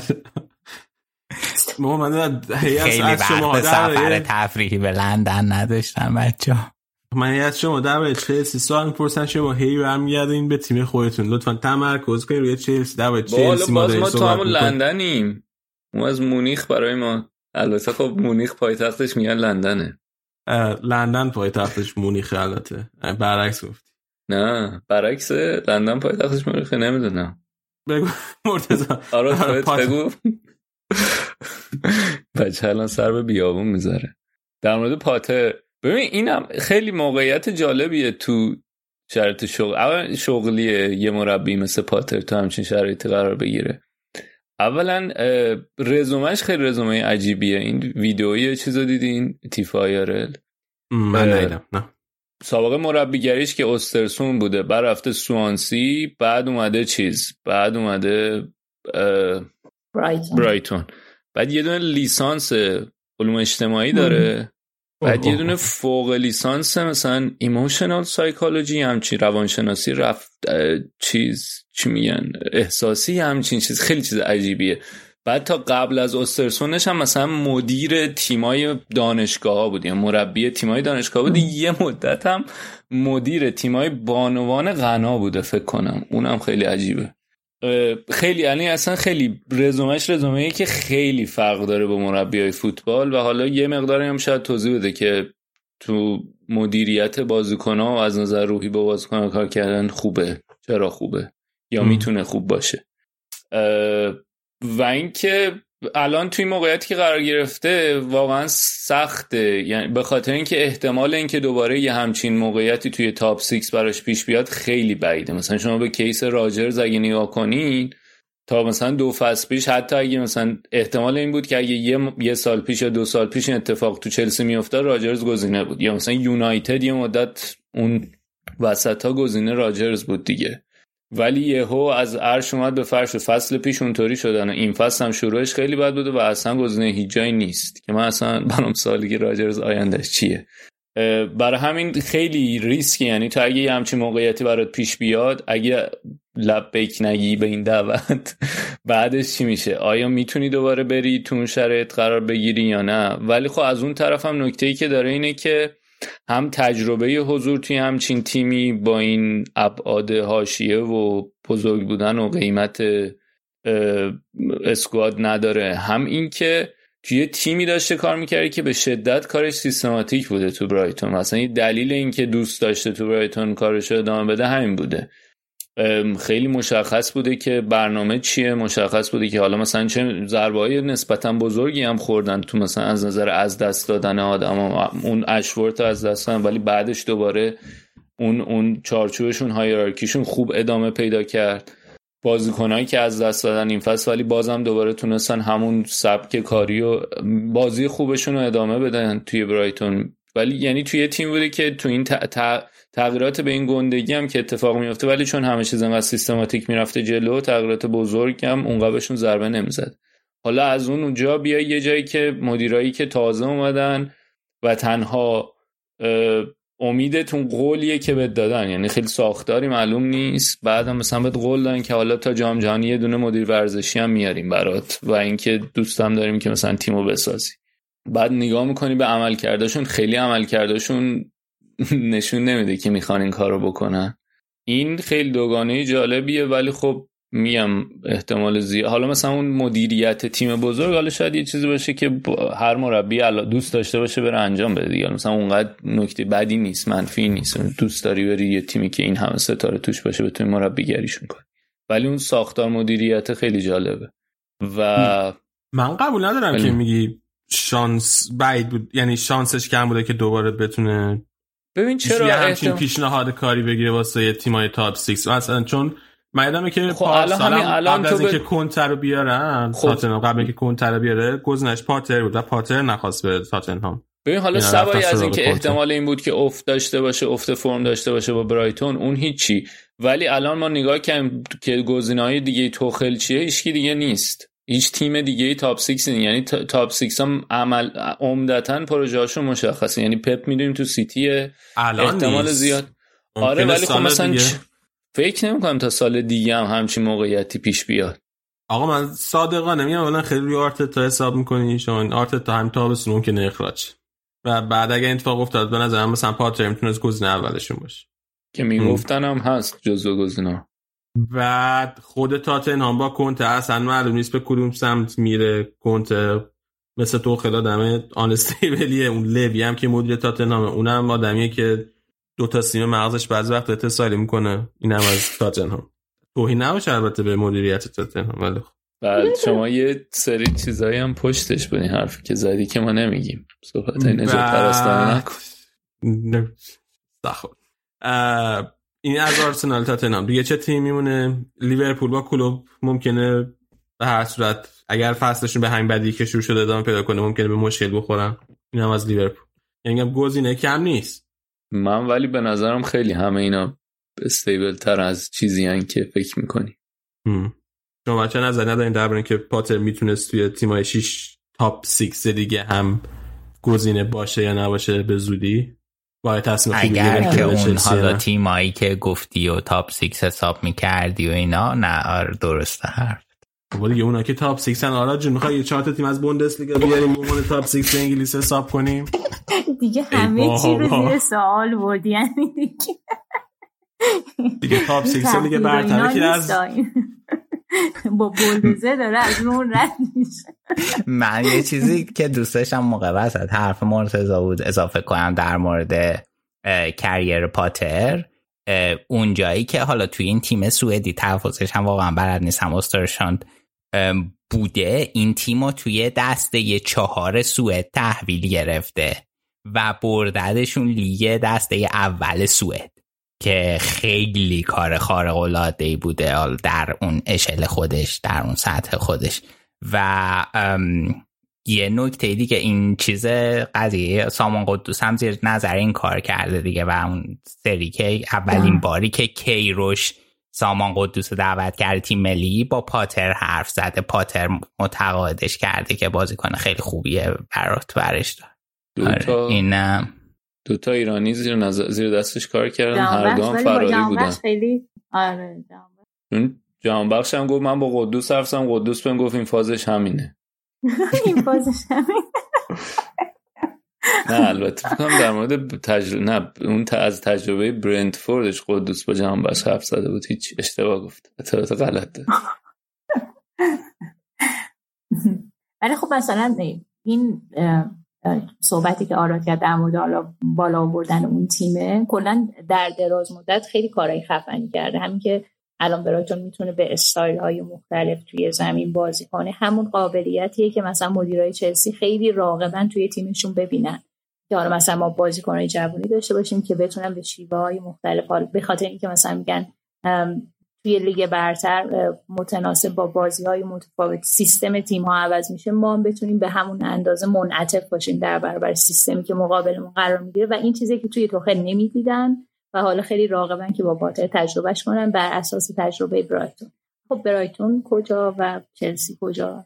این خیلی میگم قمار بزرگیه به نظرم ولی در دراز مدت به شرط شرایط مناسب برای پاتر به نظرم مثبته. بریم یه استراحتی بکنیم. ما میریم یه ذره استراحت کنیم. شما بخش ایتالیا رو که سینا آماده کرده گوش بدین. دوباره برمیگردیم. درباره موضوعات دیگه صحبت کنیم. با ما باشید.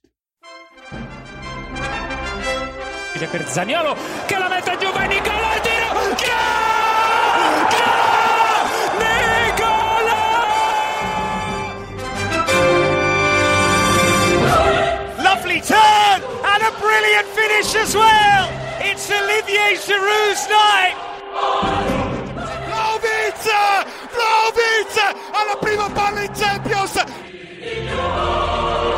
Barella's cross Missed by Correa, Lautaro Martinez! Of course it's him!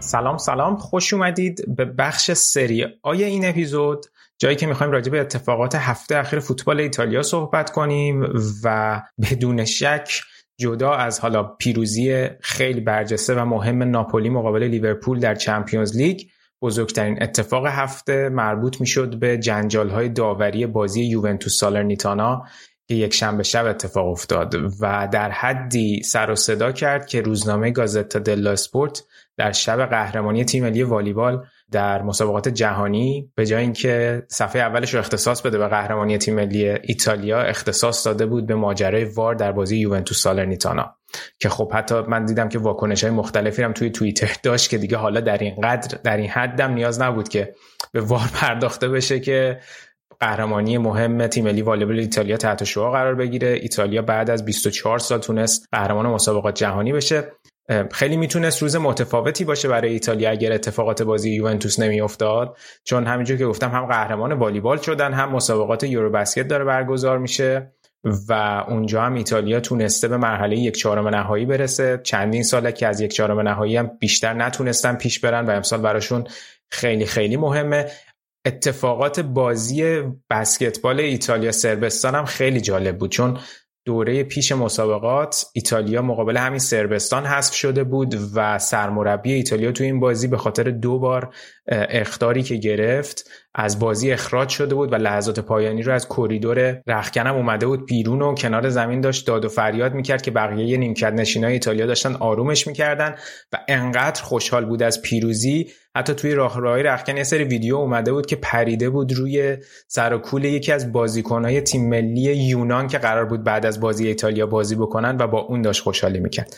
ولی خب همه اینا همجور که گفتم تو حاشیه رفت و همه نگاه ها رفت به بازی یوونتوس سالرنیتانا. فکر کنم بهتره که اول راجع به صحنه داوری صحبت بکنم و بعد برسیم به اتفاقات دیگه بازی. برای کسایی که بازی رو ندیدن فقط یه توضیح کوتاه میدم که بازی دو هیچ به نفع سالرنیتانا توی تورین در حال برگزاری بود. در واقع داشت پیش می‌رفت که اواخر بازی بعد از اینکه یوونتوس دو یک جلو افتاده بود. توی وقتای اضافه تونستن روی ضربه پنالتی بونوچی به گل تساوی برسن. بازی دو دو بشه و یک دقیقه بعد روی یک ضربه کورنر میلیک دروازه سالرنیتانا رو باز کرد خوشحالی کرد. پیرنش رو در آورد کارت زرد دوم گرفت و اخراج شد و بعد داور رفت تصاویر رو بازبینی کرد و آفساید بونوچی رو اعلام کرد. اول از همه وقتی که همه سر و صداها اومد روی social media و جاهای مختلف این بود که آیا اصلا بونوچی که ضربه سری رو نزده و هیچ تاثیر روی توپ نداشته موقعیتش آفساید حساب میشه یا نه؟ که خب تفسیرهای متفاوتی از این موضوع هست. به خاطر اینکه گفته میشه که اگر بازیکن تو موقعیت آفساید باشه ضربه هم به توپ نزنه ولی اختلال ایجاد کنه در بازی تیم مدافع موقع آفساید گرفته میشه. دقیقا مثل شرایطی که فرض کنید که یک بازیکن مدافع یک بازیکن مهاجم جلوی دید دروازه‌بان تیم مدافع رو تو موقعیت آفساید گرفته باشه. یا باعث بشه که یک اکشنی از تیم مدافع سر بزنه که نتیجه حضور بازیکن مهاجم تو موقعیت آفساید بوده. ولی توی این شرایط حتی همچی چیزی هم دیده نمی‌شد و خود همین این جای سوال داشت که آیا حرکتی که بونوچی کرد روی ضربه سر میلیک و به توپ هم برخورد نکرد و در ادامه وارد گل شد آیا باعث شده که بازیکنهای سالرنیتانا و عملکرد دفاعیشون تحت تاثیر قرار بگیره یا نه؟ موضوع همه داشتن راجع به این صحبت می‌کردن که ناگهان یه سری تصاویر اومد از سکوها و همینطور از Sky Sport که گویا موضوع فراتر از ایناست و اصلا آفسایدی در کار نبوده. چرا که تصاویر نتونسته بودن موقعیت کاندروا مدافع تیم در واقع سالرنیتانا رو به داور نشون بدن و خط آفساید اشتباه کشیده شده بود و کاندروا خیلی نزدیک نقطه کورنر بوده و هیچ جوره موقعیت بونوچی آفساید نبوده. اینکه حالا آفسایدش درست بوده یا نه اون اختلالی که شاید تو بازی ایجاد کرده که اصلا موضوعیت نداشته و اصلا موقعیت آفسایدی نبوده که خیلی دیگه این سر و صدا کرد که واقعا این اشتباه نابخشودنیه برای وار که این بازیکن رو در نظر گرفته و اصلا یه سری سوال مطرح شده بود که چطوره که سکای سپورت به یک سری دوربین ها و تصاویر دسترسی داشته که داور اینا رو نمی‌دیده. خیلی اشتباه بدی بود. واقعا اشتباه بدی بود و هنوز واکنشی از سمت سریا و کمیته داوران نیومده بیرون و در ادامه هم که کلی اعتراض شد و همون موقع که داور رفت صحنه رو بازبینی کنه سری درگیری به وجود اومد. داور هم کوادرادو از یوونتوس رو اخراج کرد هم فاتزیو رو اخراج کرد کاپیتان تیم سالرنیتانا رو در ادامه مکس الگری رو هم اخراج کرد و خیلی شرایط عجیب غریبی بود پایان بازی یوونتوس سالرنیتانا. یه صحنه مشابه هم به نوعی فصل پیش اتفاق افتاده بود توی بازی لاتیو و اسپتزیا که دقیقه آخر بازی لاتیو به گل رسیده بود. اونجا هم خط آفساید رو اشتباه کشیده بودن و توی کانال تلگراممون داستانای اون بازی هم گذاشتیم. برید ببینید. حالا شاید به نوعی بشه گفت این اشتباه خیلی بزرگتر از اشتباه قبلی بود. ولی حداقل فصل پیش داورای اون بازی رو تا آخر فصل محروم کردن. البته اواخر فصل بود. حالا باید ببینیم چه سرنوشتی در انتظار داورای بازی یوونتوس سالرنیتاناست. منتها نکته جالب اینه که تنها اتفاقات عجیب بازی همین صحنه نبود. منتها خب این گل سرسبدش بود که همه رسانه ها پرداخته بودن به چه تو ایتالیا چه تو همه رسانه های اروپایی به خصوص اینکه پریمیر لیگ هم بازیش برگزار نمی‌شد. خب خیلی باعث شد که تمرکز روی بقیه لیگا بیشتر بشه توی رسانه های مختلف.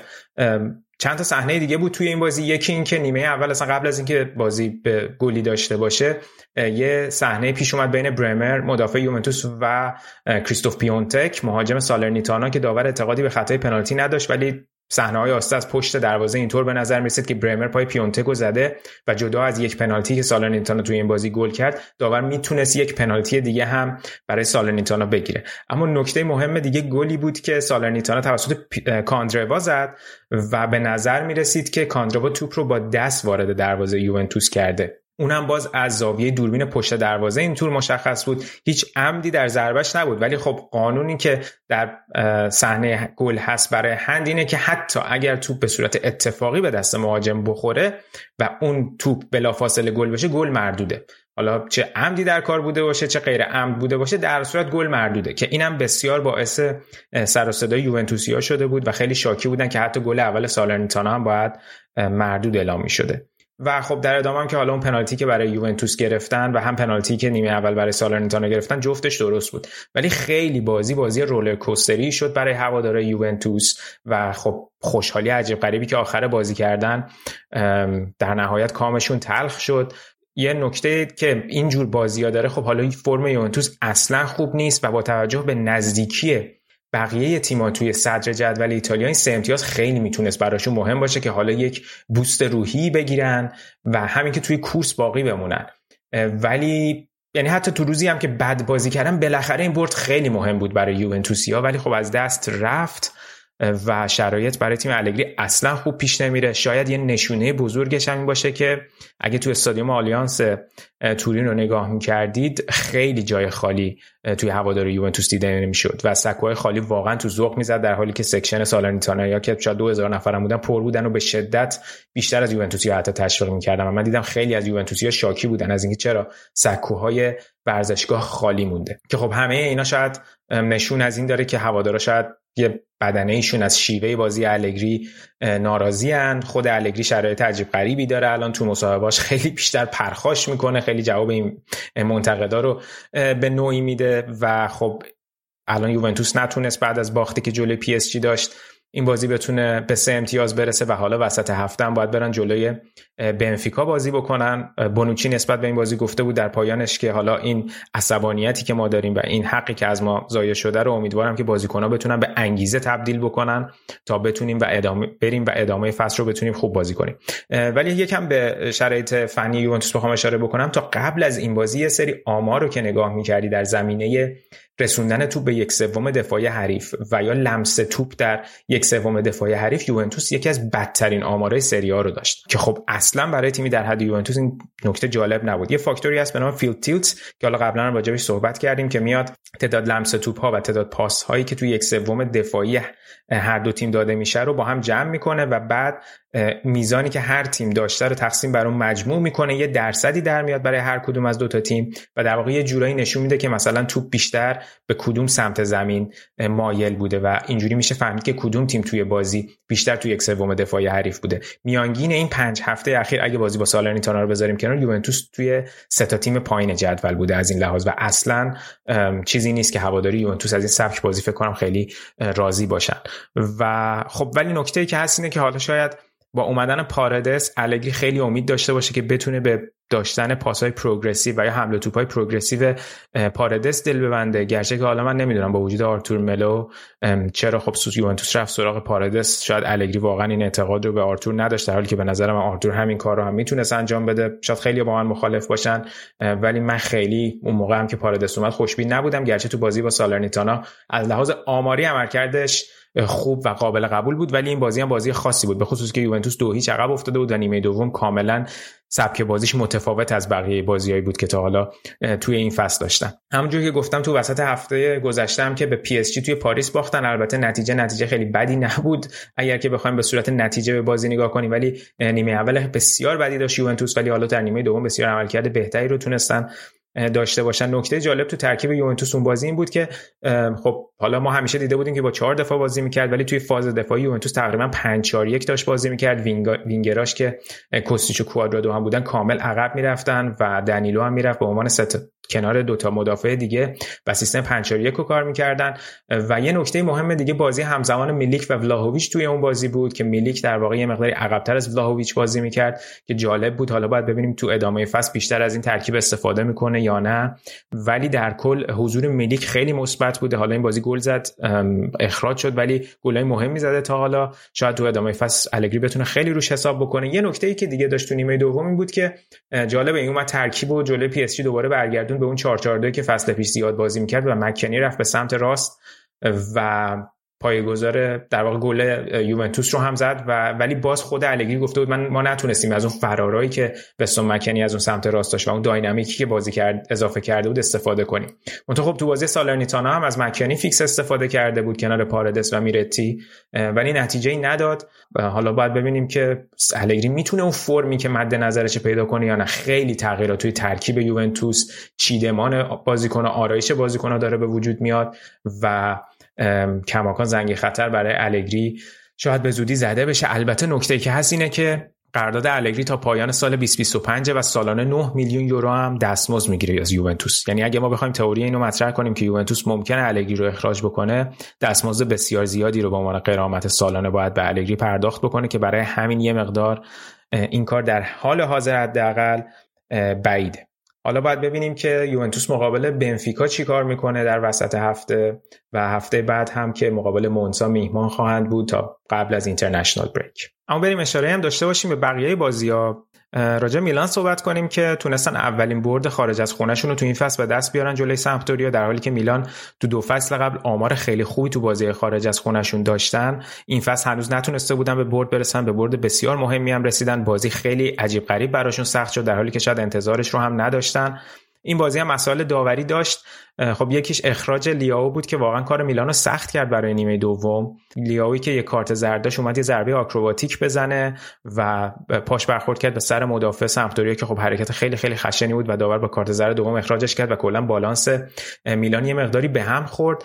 نکته ای که وجود داشت این بود که خب از ابتدای بازی این بار سیمون کیر داشت به جای فیکو توموری تو مرکز خط دفاع بازی می‌کرد ولی با اخراج لیاو باعث شد که توموری هم به بازی بیاد و در واقع میلان رو آورد به سیستم 5 3 1 و با سه تا دفاع مرکزی بازی کرد. کاری که تو نیمه دوم بازی با میلان هم انجام داد و حتی شاید بازی با سه دفاع مرکزی چیزی باشه که در ادامه فصل میلان و پیولی بخوان بهش رو بیارن در مواقع استرار به خصوص مثلا برای بازی بعدی میلان توی لیگ که باید با ناپولی بازی بکنن هفته دیگه و الان با وجود اینکه لیاو رو ندارن شاید یک گزینه این باشه که میلان رو بیاره به بازی 352 و خب لیاو نیست الان دیووک اوریگی هم نیست آنته ربیچ هم هنوز مصدومه و شاید با این کار بتونه که تو سیستم 352 تئو هرناندز رو که ببره به wing back چپ یه مقداری حالا بتونه از همون سمت چپ زمین میلان بتونن فشار رو بیارن وقتی که تئو یه مقداری فضای بیشتری داره و آزادی عمل بیشتری داره به عنوان wing back چپ تا full back چپ.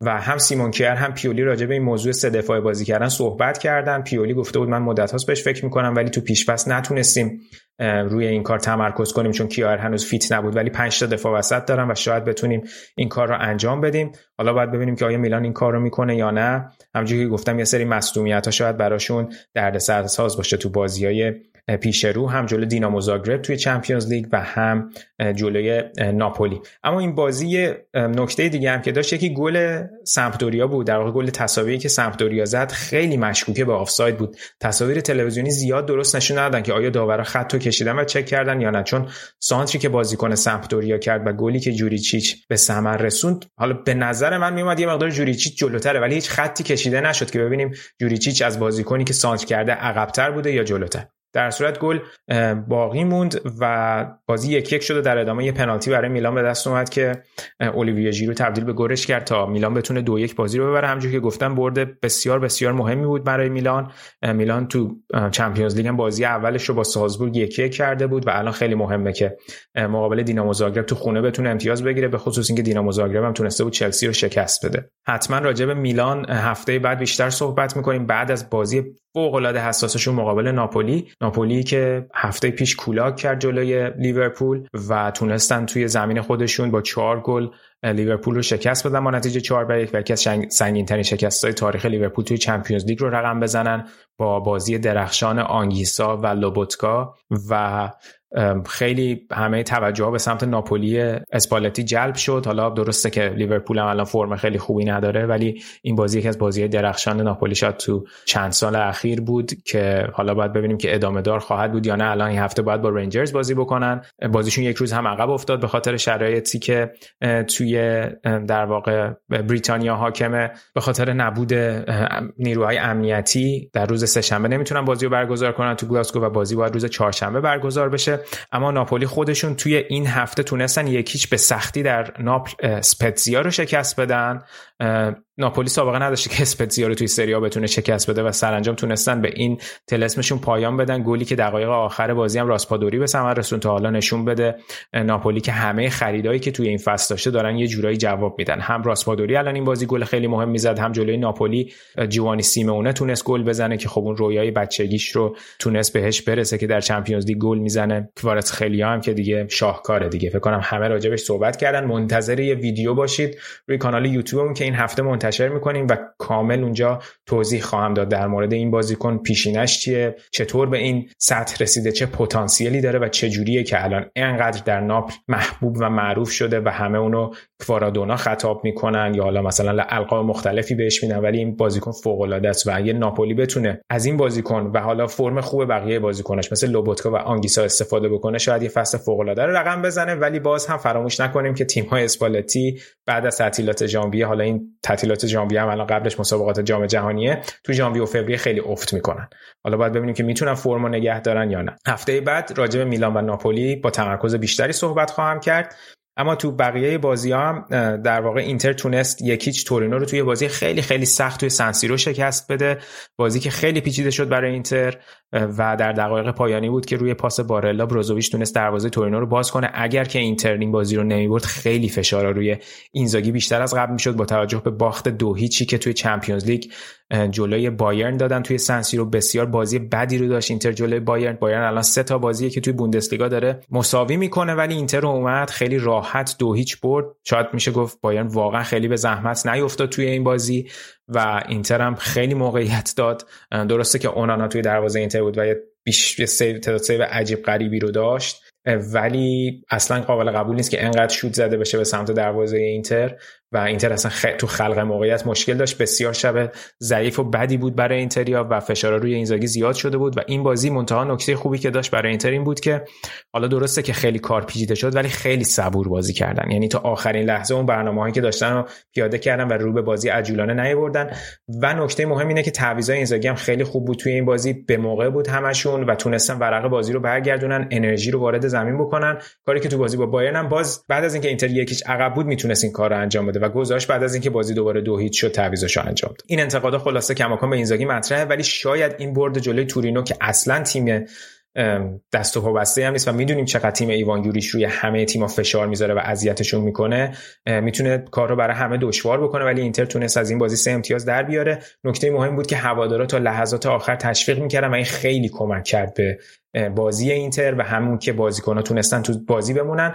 دو تا بازیکن خیلی برجسته داشت اینتر تو این بازی. باید حتما اشاره کنم با وجود همه انتقادایی که همه از سمیر هاندانویچ می‌کنن و خودم جزو منتقدین بسیار بسیار جدیش هستم توی این بازی فوق العاده بود و تونست اینتر رو تو بازی نگه داره. حالا درسته شاید خیلیا بگن که ضربه‌ای که به سمت دروازه اینتر زده می‌شد ضربه‌ای خیلی خیلی خوبی نبودن ولی در هر صورت post-shot xG که در واقع هاندانویچ باش روبرو شد یک ممیز 6 بود. در واقع جوری میشه گفت دو تا گل رو در مجموع برای اینتر خرید که قابل ستایشه حالا باید ببینید تو بازی با ویکتوریا تو Champions League اونانا دوباره بازی می‌کنه یا هاندانویچ.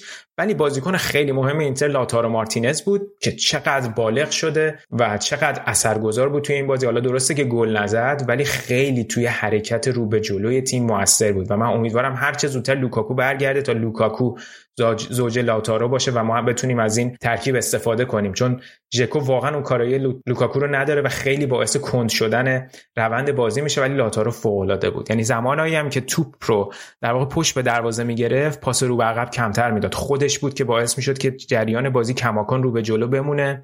خیلی فوق العاده بود. فوق العاده بود لاتارو ولی میگم کماکان اینتر مشکلاتی رو داره که باید ببینیم چجوری سیمون اینزاگی می‌تونه این مشکلات رو حل بکنه؟ بازی بعد اینتر توی لیگ مقابل اودینزه است. اودینزه فرم فوق العاده داره. تنها تیمیه که چهار تا بازی اخیرش برده و الان بالای جدوله و با مربی جدیدشون سوتیل انگار که تونستن که به اون چیزی که سالها شاید به دنبالش بودن برسن. حالا باید ببینیم که این یه فرمیه که پایدار خواهد بود یا یه فرم خیلی برق شیرازطوریه که فصل اول و چند بازی اول خیلی خوبم و در نهایت.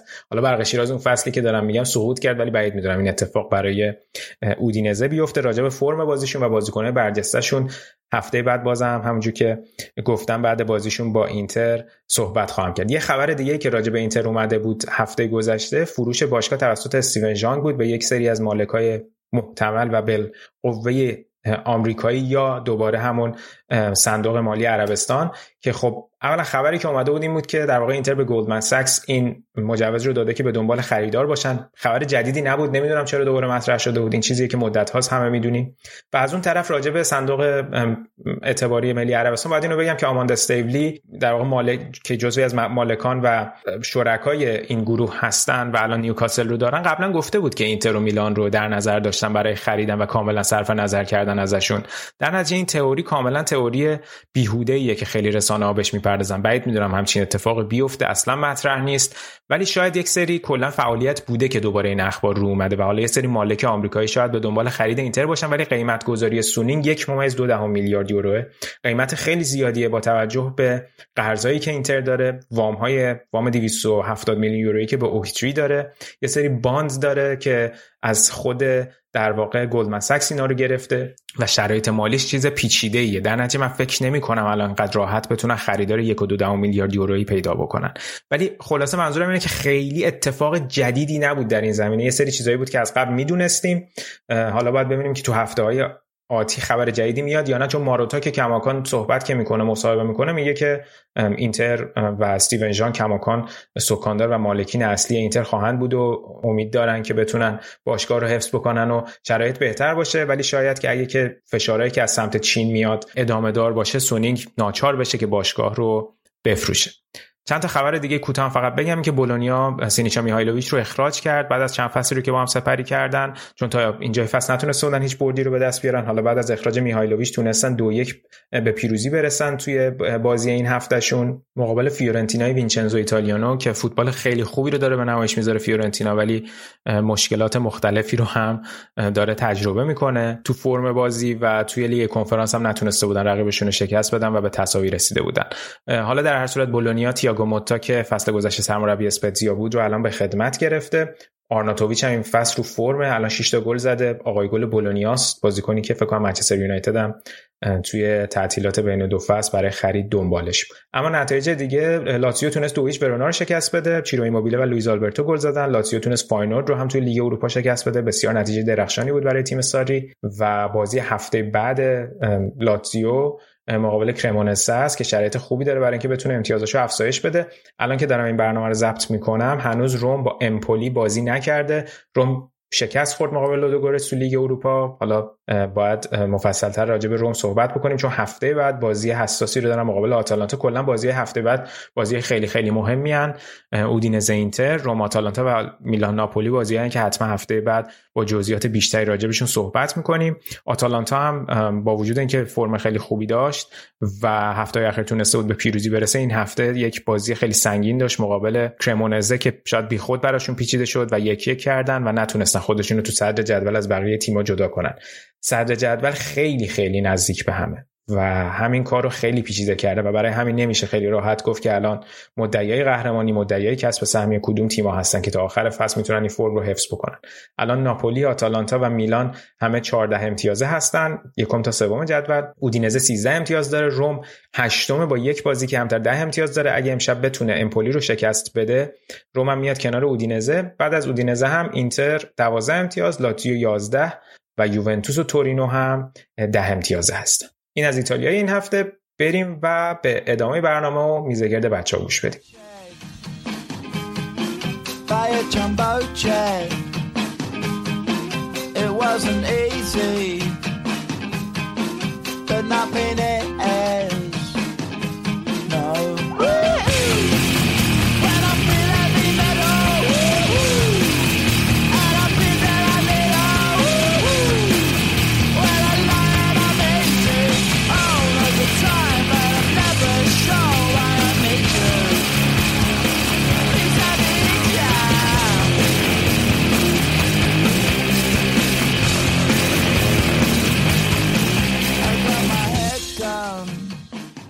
خب برگشتیم با قسمت دوم میز گرد. توی این قسمت دیگه از از فوتبال انگلیس نمی‌خوایم عبور کنیم. ادامه میدیم. ولی از فوتبال مردان انگلیس عبور کنیم به سمت فوتبال زنان انگلیس. منوش برام یه سری خبرهای جالب داره می‌خواد اونا رو بگم خب این هفته قرار بود هفته اول لیگ زنان انگلیس برگزار بشه. یعنی در واقع امروز 11 سپتامبر برگزار بشه. که خب به خاطر درگذشت اون مرحومه کلا چیز شد همه چی منتفی شد تا اطلاع ثانوی چون هفته دیگه هم احتمالا مراسم تشییع جنازه است. پلیس کم دارن و شاید حتی باز بازی های لیگ مردان و زنان هر دو لغو بشه. دستشون دردن بعد از این یه سری خبر در مورد جابجایی بازیکن‌ها حالا بین تیم‌ها داشتیم. بارسا اعلام کرد که کیرواش رو گرفته از منچستر سیتی رقم قرارداد اعلام نشد. گفتن که رکورد زده شده. بعد با مدیر ورزشی بارسا مصاحبه کردن. مدیر ورزشی بارسا گفتش که نه رقم اینطوری نیست که ما بیشتر از اون رقمی که چلسی برای پرنی هاردر پرداخت کرد. یعنی 350 هزار یورو باشه. رقم رو اعلام نکرد اما گفتش که نه این رقم از اون کمتره.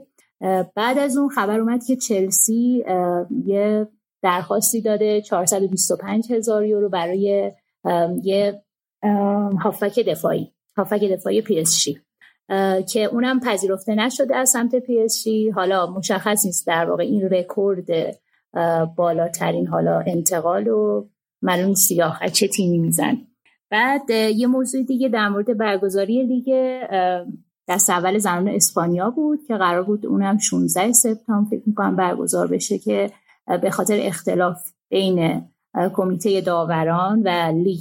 اونم در حاله از ابهامه چون بر اساس اون اختلافه هنوز سر حقوق داور توافق نشده. داورم اعلام کردن که ما هیچ بازی رو سود نمی‌زنیم. به خاطر همین اونم هنوز مشخص نیست که برگزار بشه. دیگه با شروع لیگ های زنان تو کشورهای حالا مطرح اسپانیا ایتالیا فرانسه و انگلیس سعی می‌کنیم حالا هر هفته اخبارش رو داشته باشیم. حالا چطور بازی ها پیش میره نشین حالا های مطرح ببینیم چطوری پیش میره.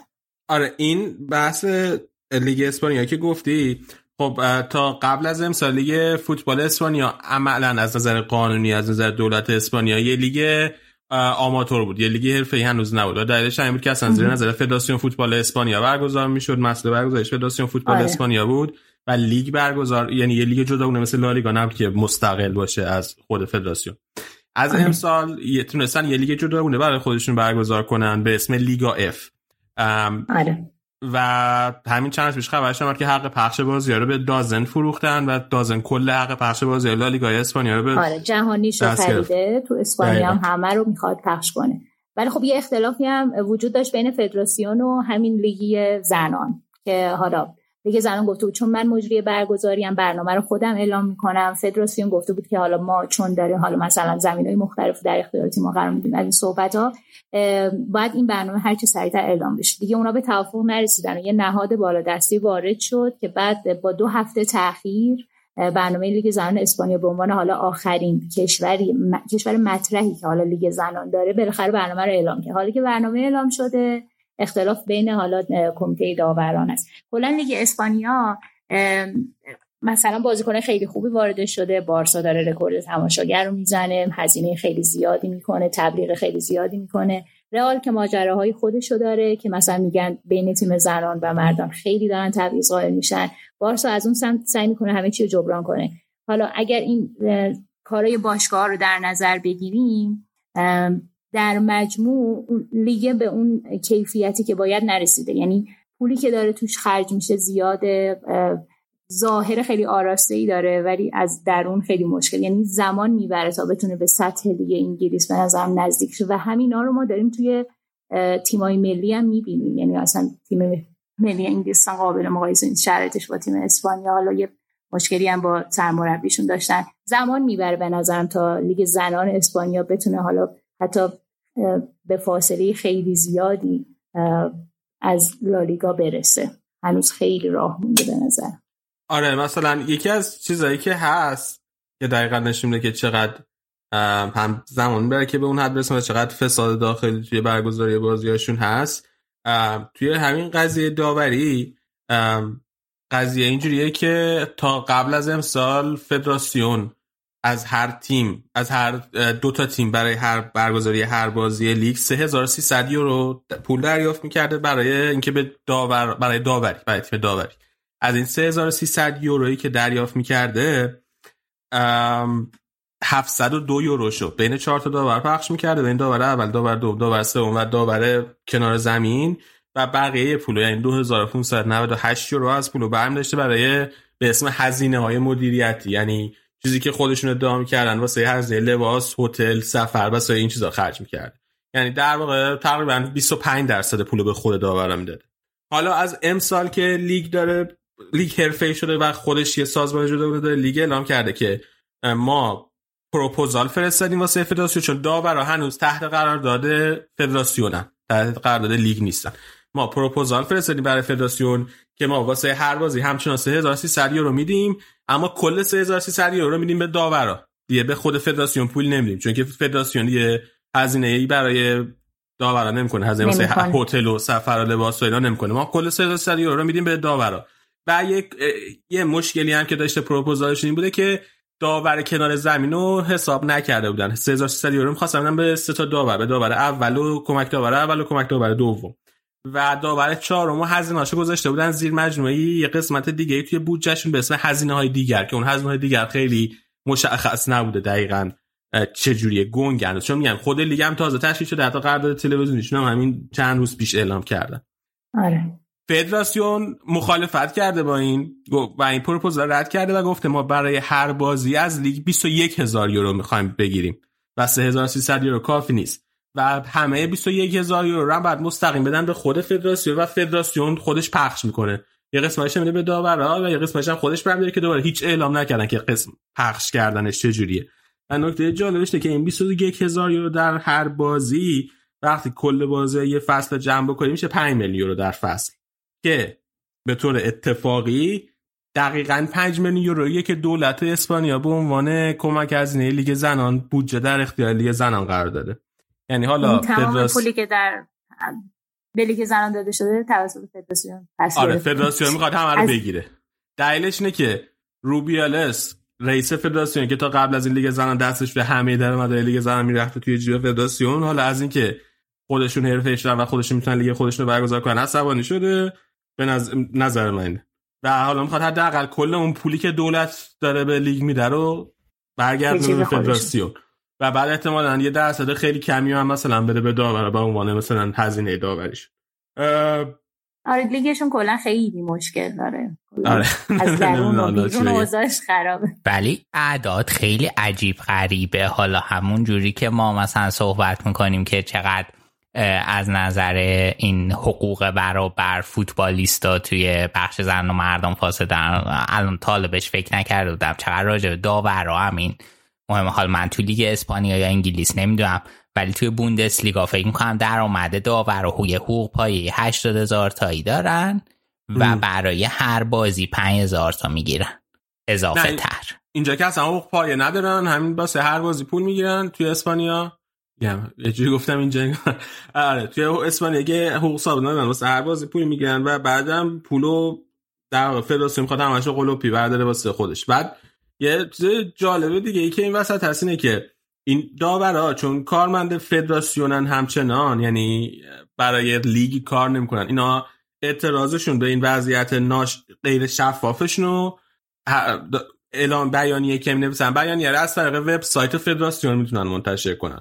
و بعد چون بیانیه از طریق. وبسایت فدراسیون منتشر می‌کنن جوری که به نظر میاد اینه که لیگ داره با اینا مخالفت می‌کنه و به نظر میاد که مثلا فدراسیون با داورای با اتحادیه داوران زن مثلا توی یه جبهه پس لیگ در جبهه مخالف ایناست.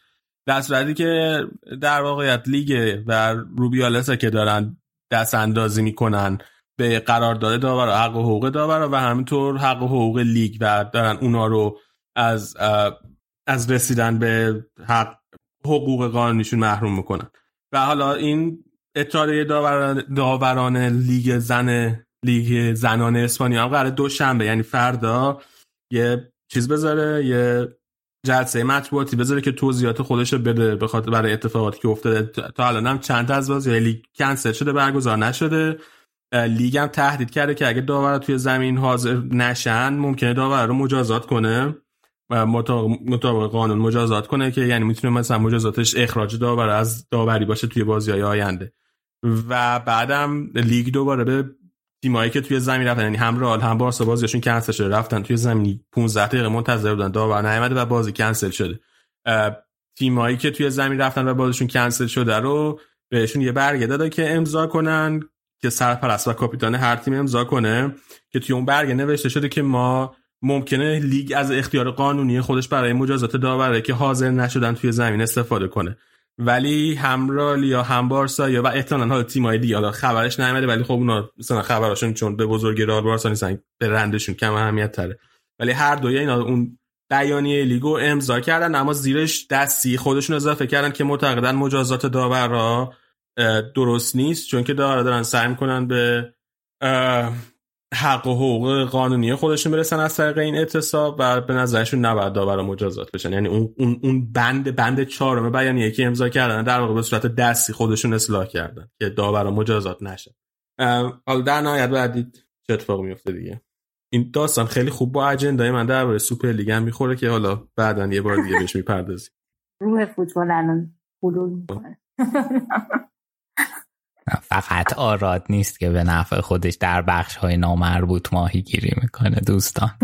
نه نه من گفتم بعدا مراجعه می‌کنیم. به اشاره. نکردم.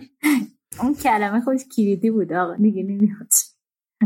ام، اینم از این. اگه موافق باشید بریم سراغ سومین اخراج مهمی که توی این هفته گذشته فوتبال تجربه کرد اخراج اول اخراج توخل از چلسی بود اخراج دوم اخراج اسکوچیچ از تیم ملی ایران و اخراج سوم که خیلی اخراج مهمی بود و فوتبال رو عوض کرد اخراج تدسکو از لایپزیگ آراد نظرت چیه؟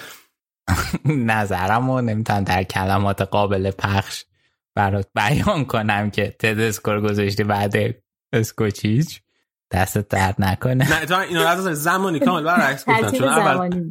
آره نه برعکس بود ترتیب چون اول تدسکو اخراج شد بعد اسکوچیچ اخراج شد بعد توخل. ولی نه اینکه بعد- همه اینا رو توی یه کاسه قرار دادی و دوست داشت باریکن ببین اه، اخراج ناراحت کننده بود خیلی.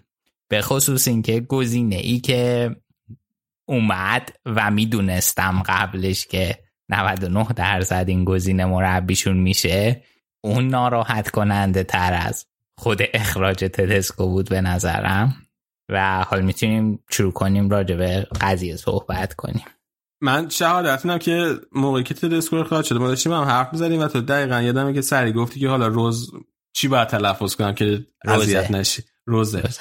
روزه حالا میشه مربی. روز بابا مارکو روز میگن دیگه. من نمی‌دونم. روزه. روزه. اوکی. مارکو روزه. خیلی ناراحت بودی که این میشه مربی لایپزیگ اول می‌تونی بگی که چرا اینقدر از روزه بدت میاد؟ مدام دو سال پیش اینقدر بدم نمیاد از روزه. چون دو سال پیش هم نرفته بود دورتموند اون خلاقیتش رو به همون نشون بده. و ببین این که برا من اینقدر واضح بود که این سرمربیشون میشه به خاطر اینکه مربی محص- محصول ردبوله آه. خب و این تقریبا واضح بود که این مربی قطعا گزینه. اول خودش هم بعد که انتخاب شده و مصاحبه کرده و گفت و قبول پیشنهاد لایپزیگ پنج ثانیه طول کشید برا من. که خب قبلا خب مربی گلادباخ بوده مربی دورتموند بوده تجربه بوندسلیگای خوبی داره و مشکلی که من با روزه دارم اون فلسفه ایه که توی دورتموند نتونست پیاده کنه. و بعد دوباره جلوتر بهش می‌رسیم. من راجع به بقیه چیزا که صحبت کنم ولی ببین اون سیستمش رو توی دورتموند سعی کرد پیاده کنه. ولی این سیستم یه نقص بزرگ داشت و اونم اینکه تیم هیچ ثباتی نداشت. می اومد یه تیمی که خوب نتیجه گرفته بود و سرسخت بود و پنج یک مثلا فرایبورگ رو می برد بعد رفتن هفته بعدش دو یک تو DFB-Pokal به تیم بوندسلیگای دو سن پاولی باختن. خب می‌دونی این حالا consistency نداشت کارش و این اصلا چیز نبود که تو بتونی روی این تیم نمی‌تونستی تو روی دورتموند مارکو روزه حساب کنی که این الان پنج تا بازی پشت سر هم نتیجه بگیره. مشکل اصلیش این بود و من حال مشکل شخصی با ندارم تیم خودم که نیز هر کار دوست داره بکنه. ولی مشکل اصلی من اینه که روی تیمی که قراره اه، توی بالای جدول بوندسلیگا باشه توی چمپیونز لیگ از اون امتیازاتی که برای آلمان می‌گیره که تو رنکینگ پنج سالانه یوفا ما رو نگه دارن گن می‌زنه تو اینا. مشکل من. اینه. وگرنه اینکه مثلا منم حرس تیمای آلمانی تو رقابت اروپایی می‌خورم اینه. چون که یه چیزی داریم یه رنکینگی داریم. که همه این تیم‌ها رو توی یه کاسه میسنجه بنابراین به نفع منه که تیمم توی بوندسلیگا که همه اینا نتیجه بگیرن طبیعت اوکی. حال نظر درباره اخراج تدسکو چیه؟ ببین شوکه کننده بود قطعا. خیلی شبیه case قبلیه که مطرح کردیم. ولی یه سری چیزا را هم میشه که الان که مثلا از رو اون شوکش رد شده میشه که چیز که که اوکی مثلا تصمیم خیلی بدی نبوده. ببین ولی مشکل اصلی که من الان فکر کنم لایپزیگ داره یه بحران هویت دارن که آقا ما قراره فوتبال مالکانه بازی کنیم یا قراره فوتبال بر اساس ضد حمله بازی کنیم. خب و اینو حالا می‌بینی. حالا ممکنه که مثلا بگی که خب اینا دف پوکال بردن آخر فصل پیش ولی خب اونم روی درخشش نه تک تک نفرات بوده و حالا اینکه یک جام حسوی و ببری اونقدر قابل استناد نیست. به جز سوپر کاپا و اینا رو بذاریم کنار که هم اهمیت ترین جام فصل محسوب میشه دیگه با برای تیمی که توی رقابت اروپایی هم هست. و به این تدسکو نه ماه وقت داشته که توی این تیم سیستم خودش رو پیاده کنه. سیستم تدسکو چیه؟ تدسکو بازی مالکانه می‌کنه. توی این قضیه هم نسبتا موفق بوده دیگه. تیمش مثلا نگاه کنی 56 درصد مالکیت داشته فصل پیش. اون بازی که تدسکو اومده 85 درصد هم اون آمار پاس موفقشون بوده که هر دوتاش دومین توی لیگ بودن. مشکلی که بود این بود که تدسکو نتونست از این مالکیت استفاده کنه. یعنی تو از کار مالکیت چیه؟ کار مالکیت اینه که تو مالکیت رو به دست بیاری داشته باشی. فضا ایجاد کنی و از طریق حالا اون فضاها یا فضا سازی که توی بازی می‌کنی بتونی به گل برسی. این کاریه که تیم تدسکو نتونست بکنه. و مثلا خود تدسکو بیشتر اعتقاد داره که از کنار باید تیم حمله کنه. و حالا مثلا یه چیزایی هم بود که مثلا برای این کار یه شیشه تخصصی خوب هم می‌خواست تدسکو که اینو براش مثلا نگرفتن. و شیشی که لایپزیگ داره کوین کمپل بود که اونم مثلا اون عملکردی که قبلا داشت و نداره. حتی خودش هم یه بازی با اونیون بود فکر کنم که باختن. اومد بعد بازی گفت که آقا ما به ما تدسکو گفته بود که به سمت مرکز بازی نکنه از کنار را بازی کنیم بعد این بابا اشتباه کرد وسط بازی. یکی از بازی سازی ها به سمت مرکز کرد. نقطه قوت اونیون هم پرس توی اون با اون قسمت زمینه و اینا روی همون پرس گل زدن به لایپزیگ. و مثلا بعدش گفته و ولی خب این میگم این تاکتیک ها و ایده های سرمربی باید اجرا بشه. و من فکر می‌کنم که این چیزی بود که تدسکو ناموفق بود. یعنی نه ماه وقت داشته ایده هاشو اجرا کنه و فقط توی این نه ماه نصفش رو تونسته اجرا کنه. و من فکر کنم یکی از دلایلی که میشه باش توجیه کرد کنار رفتن تدسکو رو این باشه. حال دلایل دیگه هم داره اگه کسی صحبت داره بگه تا برم ادامه بدم.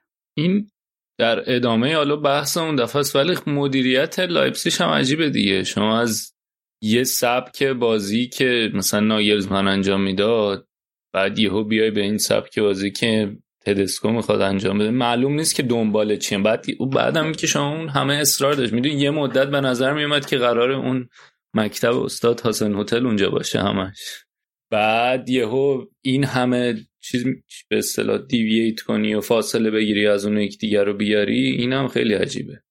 آره دقیقا. این همون نکته ایه که اون اول بحث اشاره کردم که اینا اصلا دنباله هویتش خیلی مشخص نیست که ببین الان مثلا یه مربی که قراره بیاد نمی‌دونم مثلا بایرن حدودا مشخصه که مثلا بایرن با این فلسفه فوتبال بازی می‌کنه. هیچ وقت نمیشه الگری بیاد بایرن. چون به فلسفه مربی فوق العاده ولی فلسفه الگری با فلسفه بایرن نمی‌خونه. خب اینم من فکر می‌کنم این اصلا خود لایپسیش هنوز نمی‌دونه فلسفه چیه. حالا مثال بعدترش مرتزا جسی مارشه. آره. بازی میگم بازی کن مربیه که کلا بر اساس اینکه توپ سری از دفاع ببری حمله گل بزنی بازی می‌کنه. و بعد نکته بعدیش این که بعد, بعد جسی مارش اومدی الان شیفت کردی رو تدسکو وسط فصل کل بازی کنه بعد از نظر مغزی شیفت کنن روی سیستم بازی 180 درجه متفاوت با قبلی. این یه نکته و بعد من فکر می‌کنم من واقعا نمی‌دونم این ترانسفرایی که کردن توی این تابستون چی بود. ببین سه تا بازیکن مهم آوردن. یکی ورنر رو برگردوندن با 20 تا. یکی داوید رامو از هوفنهایم آوردن با 26 تا. و یکی هم شلاگر رو آوردن با 12 تا فکر کنم.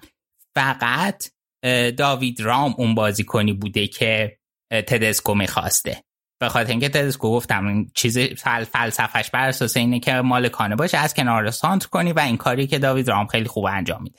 ولی تیمو ورنر از هم برای فوتبال مالکانه ساخته نشه. اون بازی هم که توی لایپزیگ خیلی موفق بود اگه یادتون باشه گلاش اینجوری بود که اونو تیم حریف داشت حمله می‌کرد یه پاس مینداختن ورنر فرار می‌کرد گل می‌زد. خب اصلا ورنر برای اون سیستمه نه برای سیستم مالکانه و اینا یکی از چیزهای دیگه یکی از اینه که تدسکو مخالف اومدن ورنر بوده اینو بیلد کار کرده بود. و اینا بازم با این وجود ورنر رو مینتسلاف رفته اوورده. و یا اون شلاگر گفتن یه پست شیشه دیگه تدسکو از هم می‌خواسته و اینا اومدن اوورد. و اینم توی اون مدیریت ردبول که میگی به نظر من این نکته مهمه که اشاره کن یا مثلا همین کمپل که میگی اینا مثلا باقی مونده های همون سیستم ورتیکال چیزن دیگه. آزن حسین و آره یا حالا مثلا من, من به ناگرزمن خیلی میشناختم. ولی خیلی عجیبه که هنوز با اونا می‌خواد این کار رو انجام بده. دلایل دیگه که داشتی یارا چیا بود؟ ببین یکی دیگه همین رای فلسفه خیلی صحبت کردم. و حال توی صحبت که الان با مرتضی داشتیم اشاره بهش که هر فلسفه ای بازیکنای مناسب خودشو می‌خواد. و همونطوری که مثلا یه بازیکنی مثل داوید رام به درد می‌خوره ولی این فلسفه علاوه بر اون مهره های دیگه ما. شما برو یه فیلم بازی از لایپسیش ببین. داوید رام میره از چپ سانتر می‌کنه. یا هیچکی توی محوطه نیست.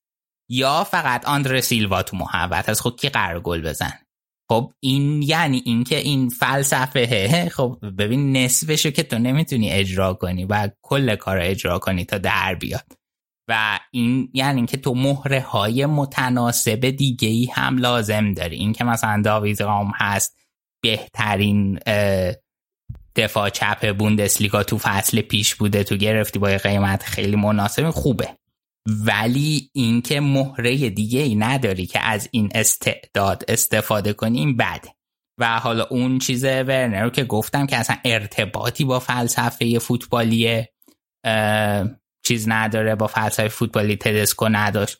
ها این که به قول چیز به قول مرتضی گفت از نظر سانتیمانتال و نوستالژیک و اینا خیلی برگشتن ورنر به لایپزیگ قشنگه.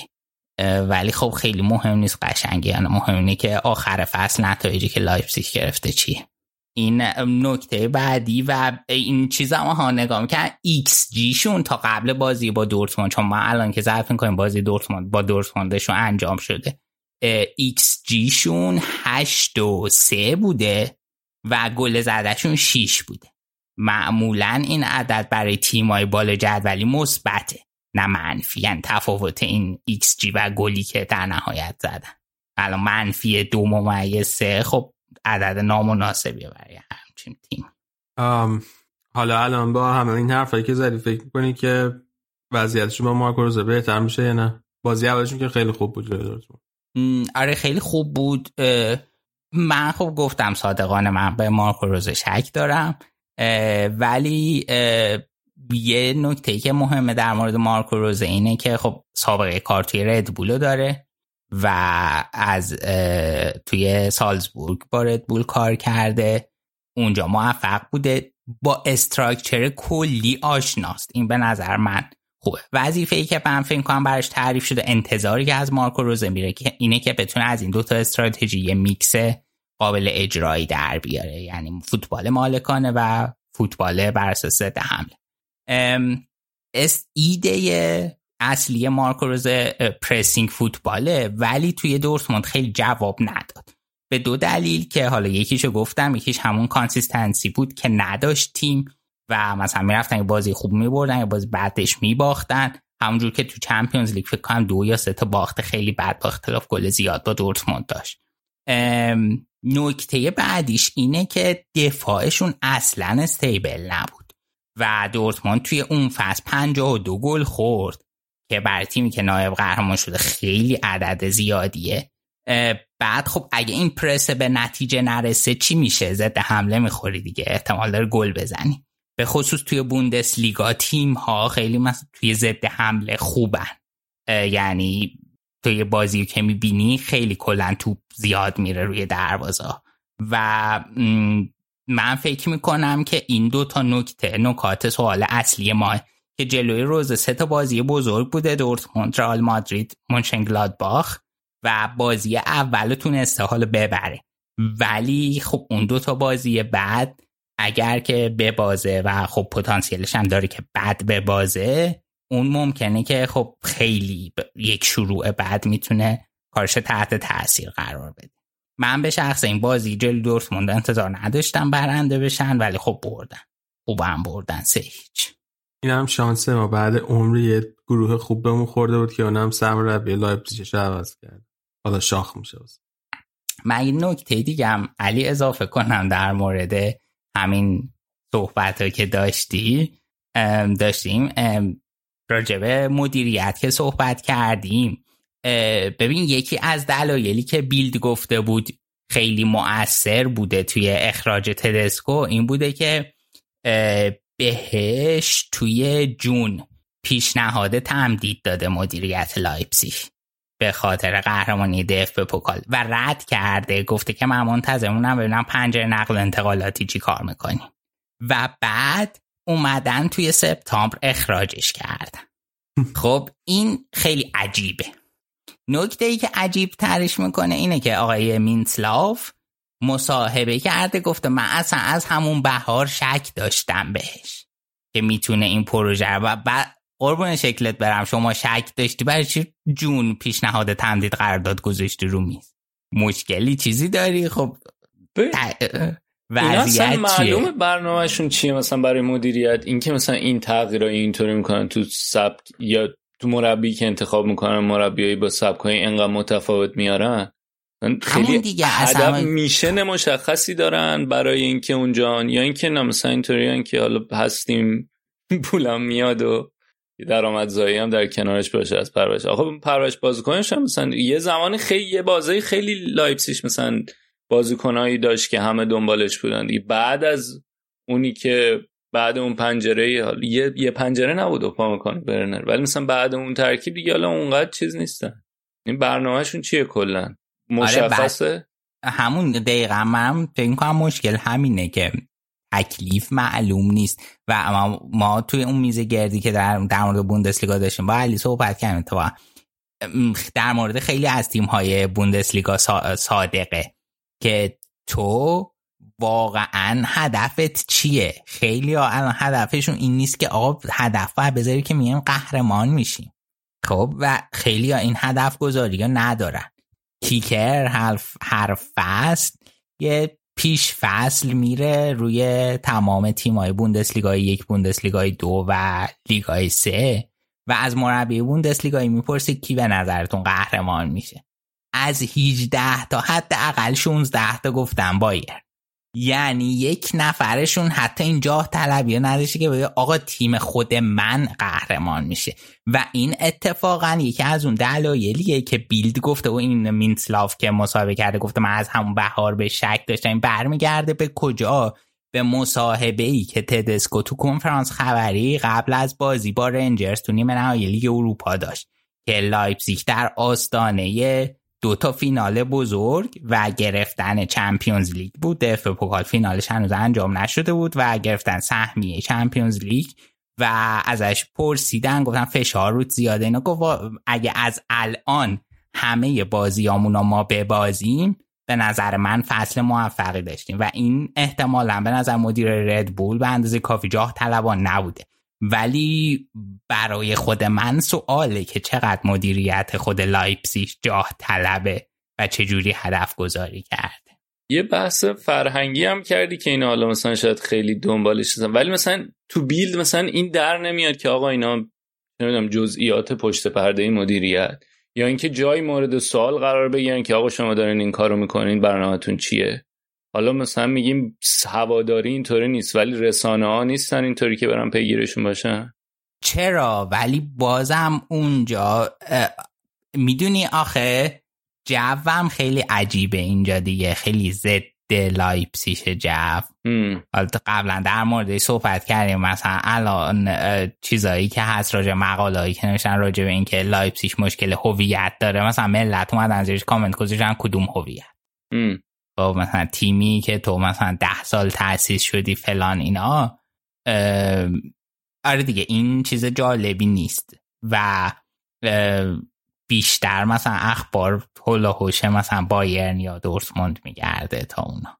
نه ببین یه تیتر خونسا توی آلمان اگر که برای دورتموند یا لایپسیش کار بشه قشنگ مدل صدا سیمایی یکیش منفیه یکیش مثبته. می‌دونی؟ یعنی قشنگ مشخصه که انگار یه جهتی خود همه بای دیفالت دارن. خیلی پذیرفته شده نیست. به خصوص بین هواداره فوتبال آلمان که ما گفت بارها اشاره کردیم چقدر کنزرواتیون چقدر به تغییرات مقاومن چقدر حالا بازیکنهای لایپسیش رو هو کردن و مشکلات دیگه ای که بوده. دیوار شد خیلی. بکنم جای مرتضی توی اون میز گردی که درباره بوندسلیگا داشتیم. خالی بود. خیلی. داره دیگه دوباره همین روند پیش میره. می‌تونیم یه دور دیگه ما نیزه گرده بذاریم. من میام. باریکلا. هم من هم اضافه شدم به تیکت آره. انداختی باریکلا. با- آخه تو امیدواری که تغییر کنی روند؟ آره. نه. ها نه با این وضعیت نه نه. خب نه بابا. تغییر نه من که چیزی فکرم بدی- روند تیکه انداختم. به نه نه بوندسلیگا رو روند میگی. بوندسلیگا رو میگم. این تغییر. دیگه. آره. نه نمیکن دیگه من ناگلزمان خیلی در تلاششو می‌کنه. هاستی برده. آره. روند موقع تغییر بده. آره نه منم حقیقتا بعید می‌دونم. حالا که تا اینجا اومده یه چیزی مدام که.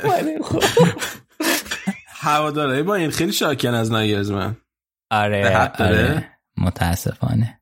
بابا چقدر ببین بی جنبه این خیلی. آفرین. دقیقا.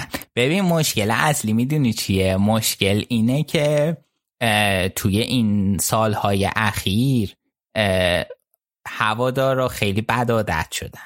و حالا اح- اصطلاحا توی یه آلمان یه اصطلاحی دارن به اسم ایرفولکس فن که اینا هوادار موفقیتن. یعنی تیم وقتی موفق میشه اینا هوادارن وقتی موفق نمیشه اینا فوش میدن.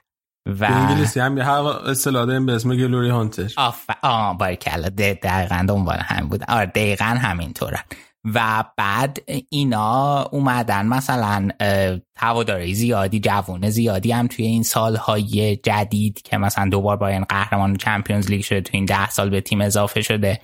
و برای من واقعا من تیما دیدم که لیگ اروپا بازی می‌کرده. تیما در حال دیدم که هانس یورگ بود دروازه بانش بوده. تیما در حال دیدم که کلینزمن مربیش بوده. واقعا فاجعه تر از این سه تا مثالی که زدم نمی‌تونه باشه. و اینها اصلا بابا باید به مربی فرصت بدی. بدترین حالتش اینه که این فصل بوندسلیگا گرفته. نمیشه. قرار نیست که تا آخر پایان عمر شما هوادار هر فصل با این بوندسلیگا بگیره. ولی این که این مربی سر بایرنه به نظر من این خیلی اتفاق خوبیه و خیلی همکاری بزرگی می‌تونه در طول چند سال متمادی تا پایان قرارداد ناگلزمان باشه. شما یو پاینکس هم که میپرستینش نایب سه تا نایب قهرمانی اوورد و خب دلیل اینکه اینقدر بولد نبود این بود که نایب قهرمانی قبل از این سری ده تا قهرمانی بوندسلیگا بود. هوادارای اون موقع بایرن تجربهش نکرده بودن این حسه رو که ده فصل پشت سر هم قهرمان بشن. تو فرض کن تو من مثلا پنج روز مثلا بهت پیام صبح به خیر بدم روز شیشم ندم تو دنبال پیام صبح به خیره میگردی. خب اینم دقیقا همینطوره. اینا الان فکر کنن که این چیزیه که اگه نباشه وا ویلا چی میشه؟ و ولی متاسفانه من با این دست از هوادار مخالف. من راستش بخوای روز پنجم نگران می‌شدم که این چرا اینقدر به من صبح خیر میگه. ولی حالا. نه مثال زدم با یک انسان نرمال.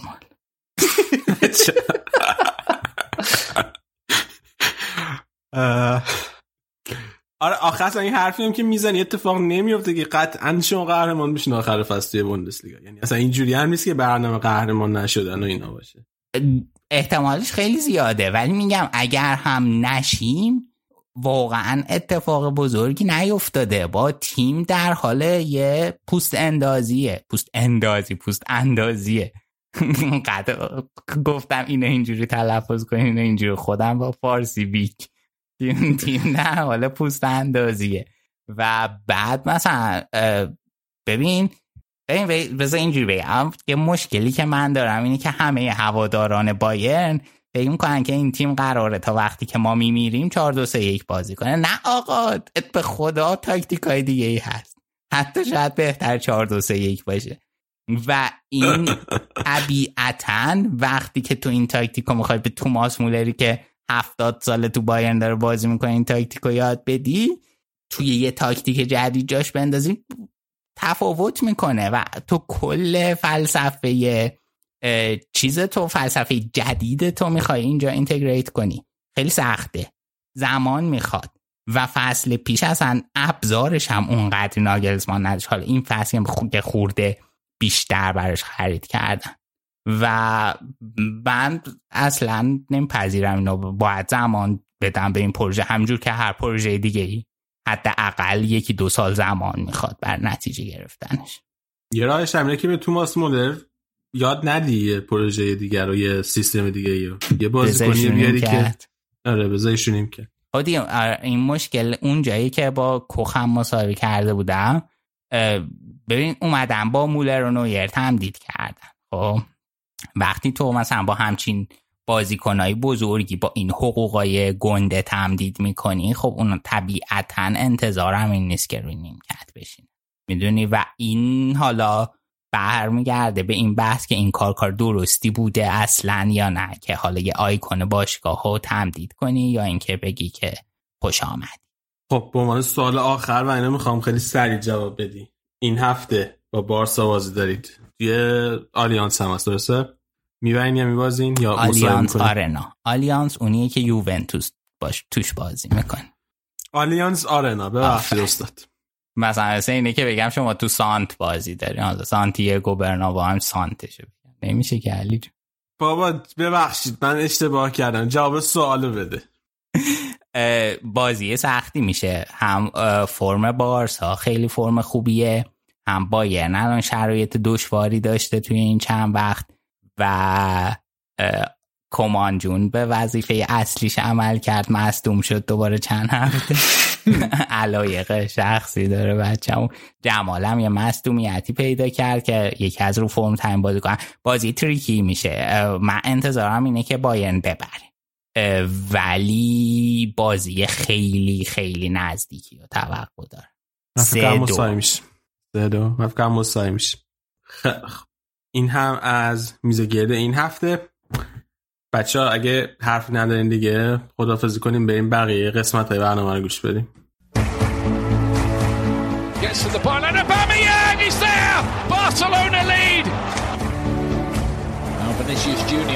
going to try his luck. Oh, how he's going to try his luck. And his luck's here. Let the celebrations begin. And the Kings Cup champions. رسیدیم به بخش اسپانیا اول می‌خوام بازی سویا شروع کنم سویا بالاخره اولین برد فصلش به دست آورد بعد از چهار تا بازی توی لالیگا که سه باخت و یه مساوی داشت و همینطور یه باختش جلوی منچستر سیتی توی چمپیونز لیگ تونست جلوی اسپانیول توی بازی که سه هیچ جلو افتاده بود در نهایت به سختی با نتیجه سه بعد بازی و برنده بشه این باخت یکم فشار از روی لوپدگی برداشت به خاطر اینکه توی روزهای گذشته یه مقدار فشار روی لوپدگی از طرف هم عبادارا هم مطبوعات اسپانیایی رفته بود بالا. ولی باشگاه سویا مقاومت کرده بود در مقابل خاج لوپدگی. یه دلیل عمدش اینه که خود سویا هم خودش می‌دونه که خیلی فصل نقل انتقالاتی خوبی نداشته. منچی خیلی شاید بازیکنایی که ترک کردن سویا رو به اون خوبی که باید جانشی نکرده بازیکنای مهمی مثل کونده مثل دیگو کارلسینا سویا رو ترک کردن توی تابستون گذشته.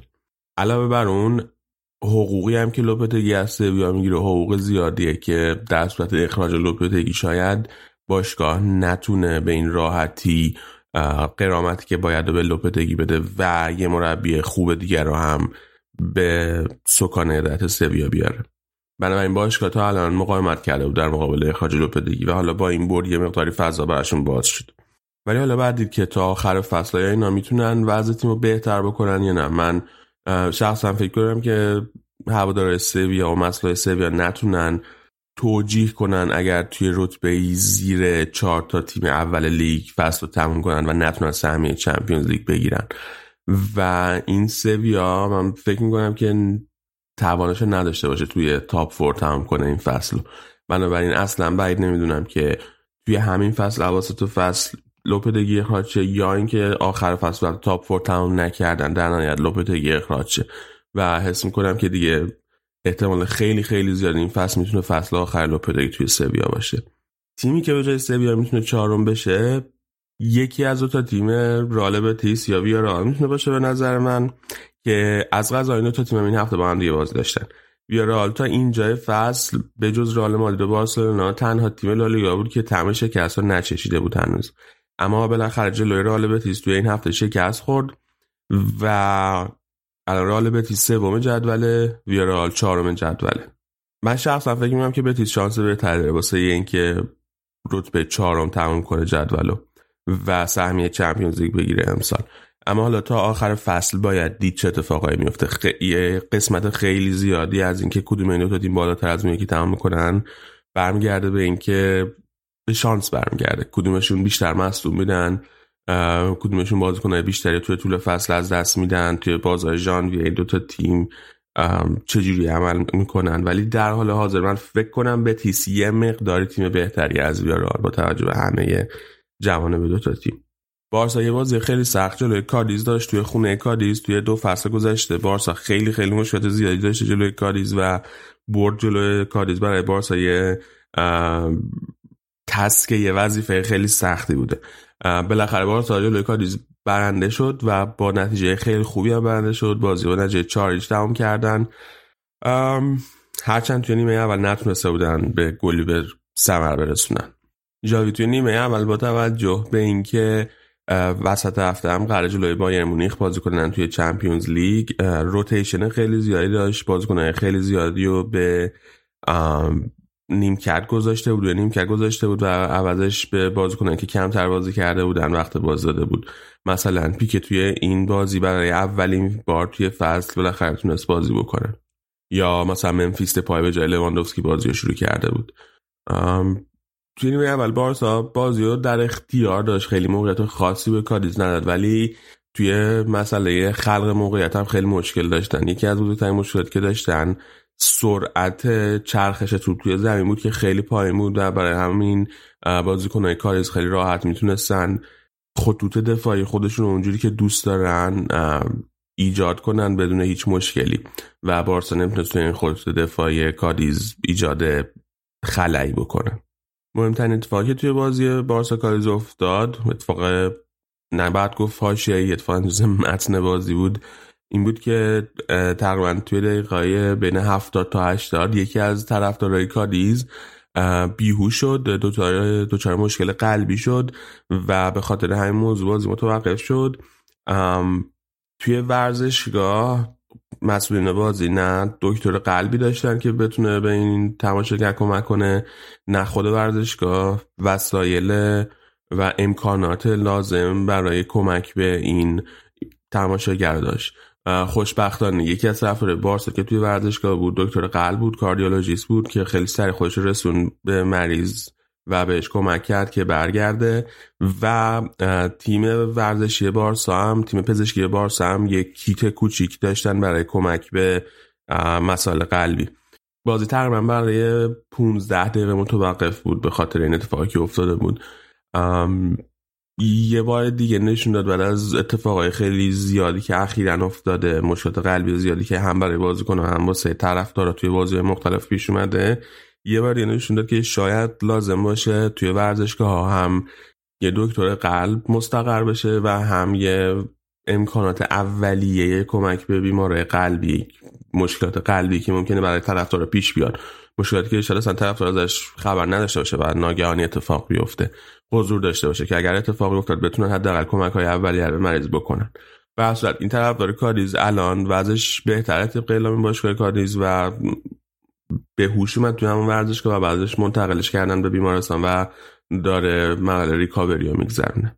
یه موضوع دیگه که خیلی درباره بارسا توی این چند وقت درباره صحبت شده مسئله قرارداد گریزمانه. قرارداد گریزمان در حاضر یه مقدار گنگه. اون خبری که اول ثبت قرارداد گریزمان با بارسا آمد این بود که اتلتیکو مادرید گریزمان رو صورت قرضی در اختیار گرفته و بعد در صورتی که یک تا دقایق مشخصی برای اتلتیکو مادرید بازی بکنه یک بند خرید اجباری خواهد داشت که اتلتیکو مادرید بعد برای گریزمان چهل میلیون یورو پرداخت کنه.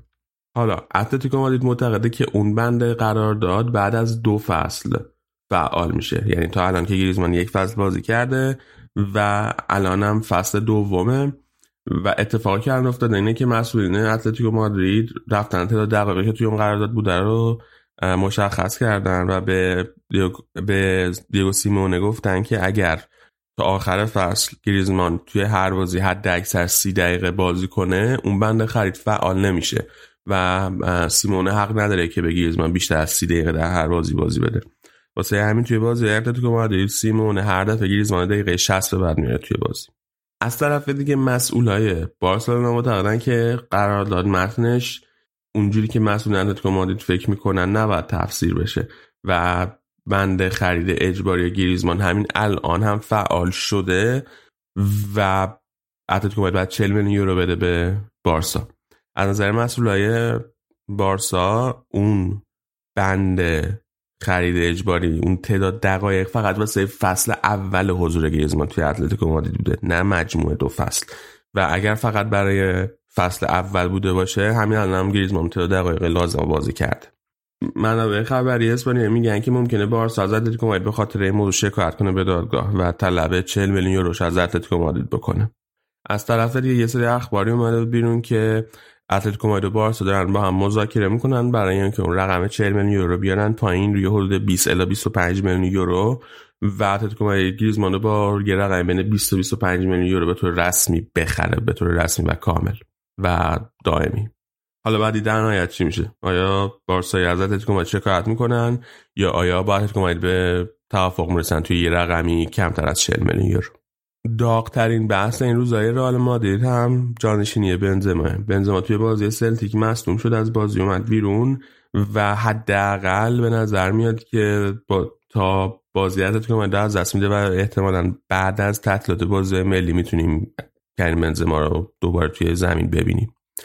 مسئله که اصلا که رئال مادرید جانشین مشخصی برای بنزما نداره. تنها مهاجم نوک دیگه که توی ترکیب هست ماریانوه که کارلو آنجلوتی بهش اعتماد نداره و مسئولین رئال هم بهش خیلی اعتماد ندارن و هوادارا هم دوست ندارن توی زمین ببیننش.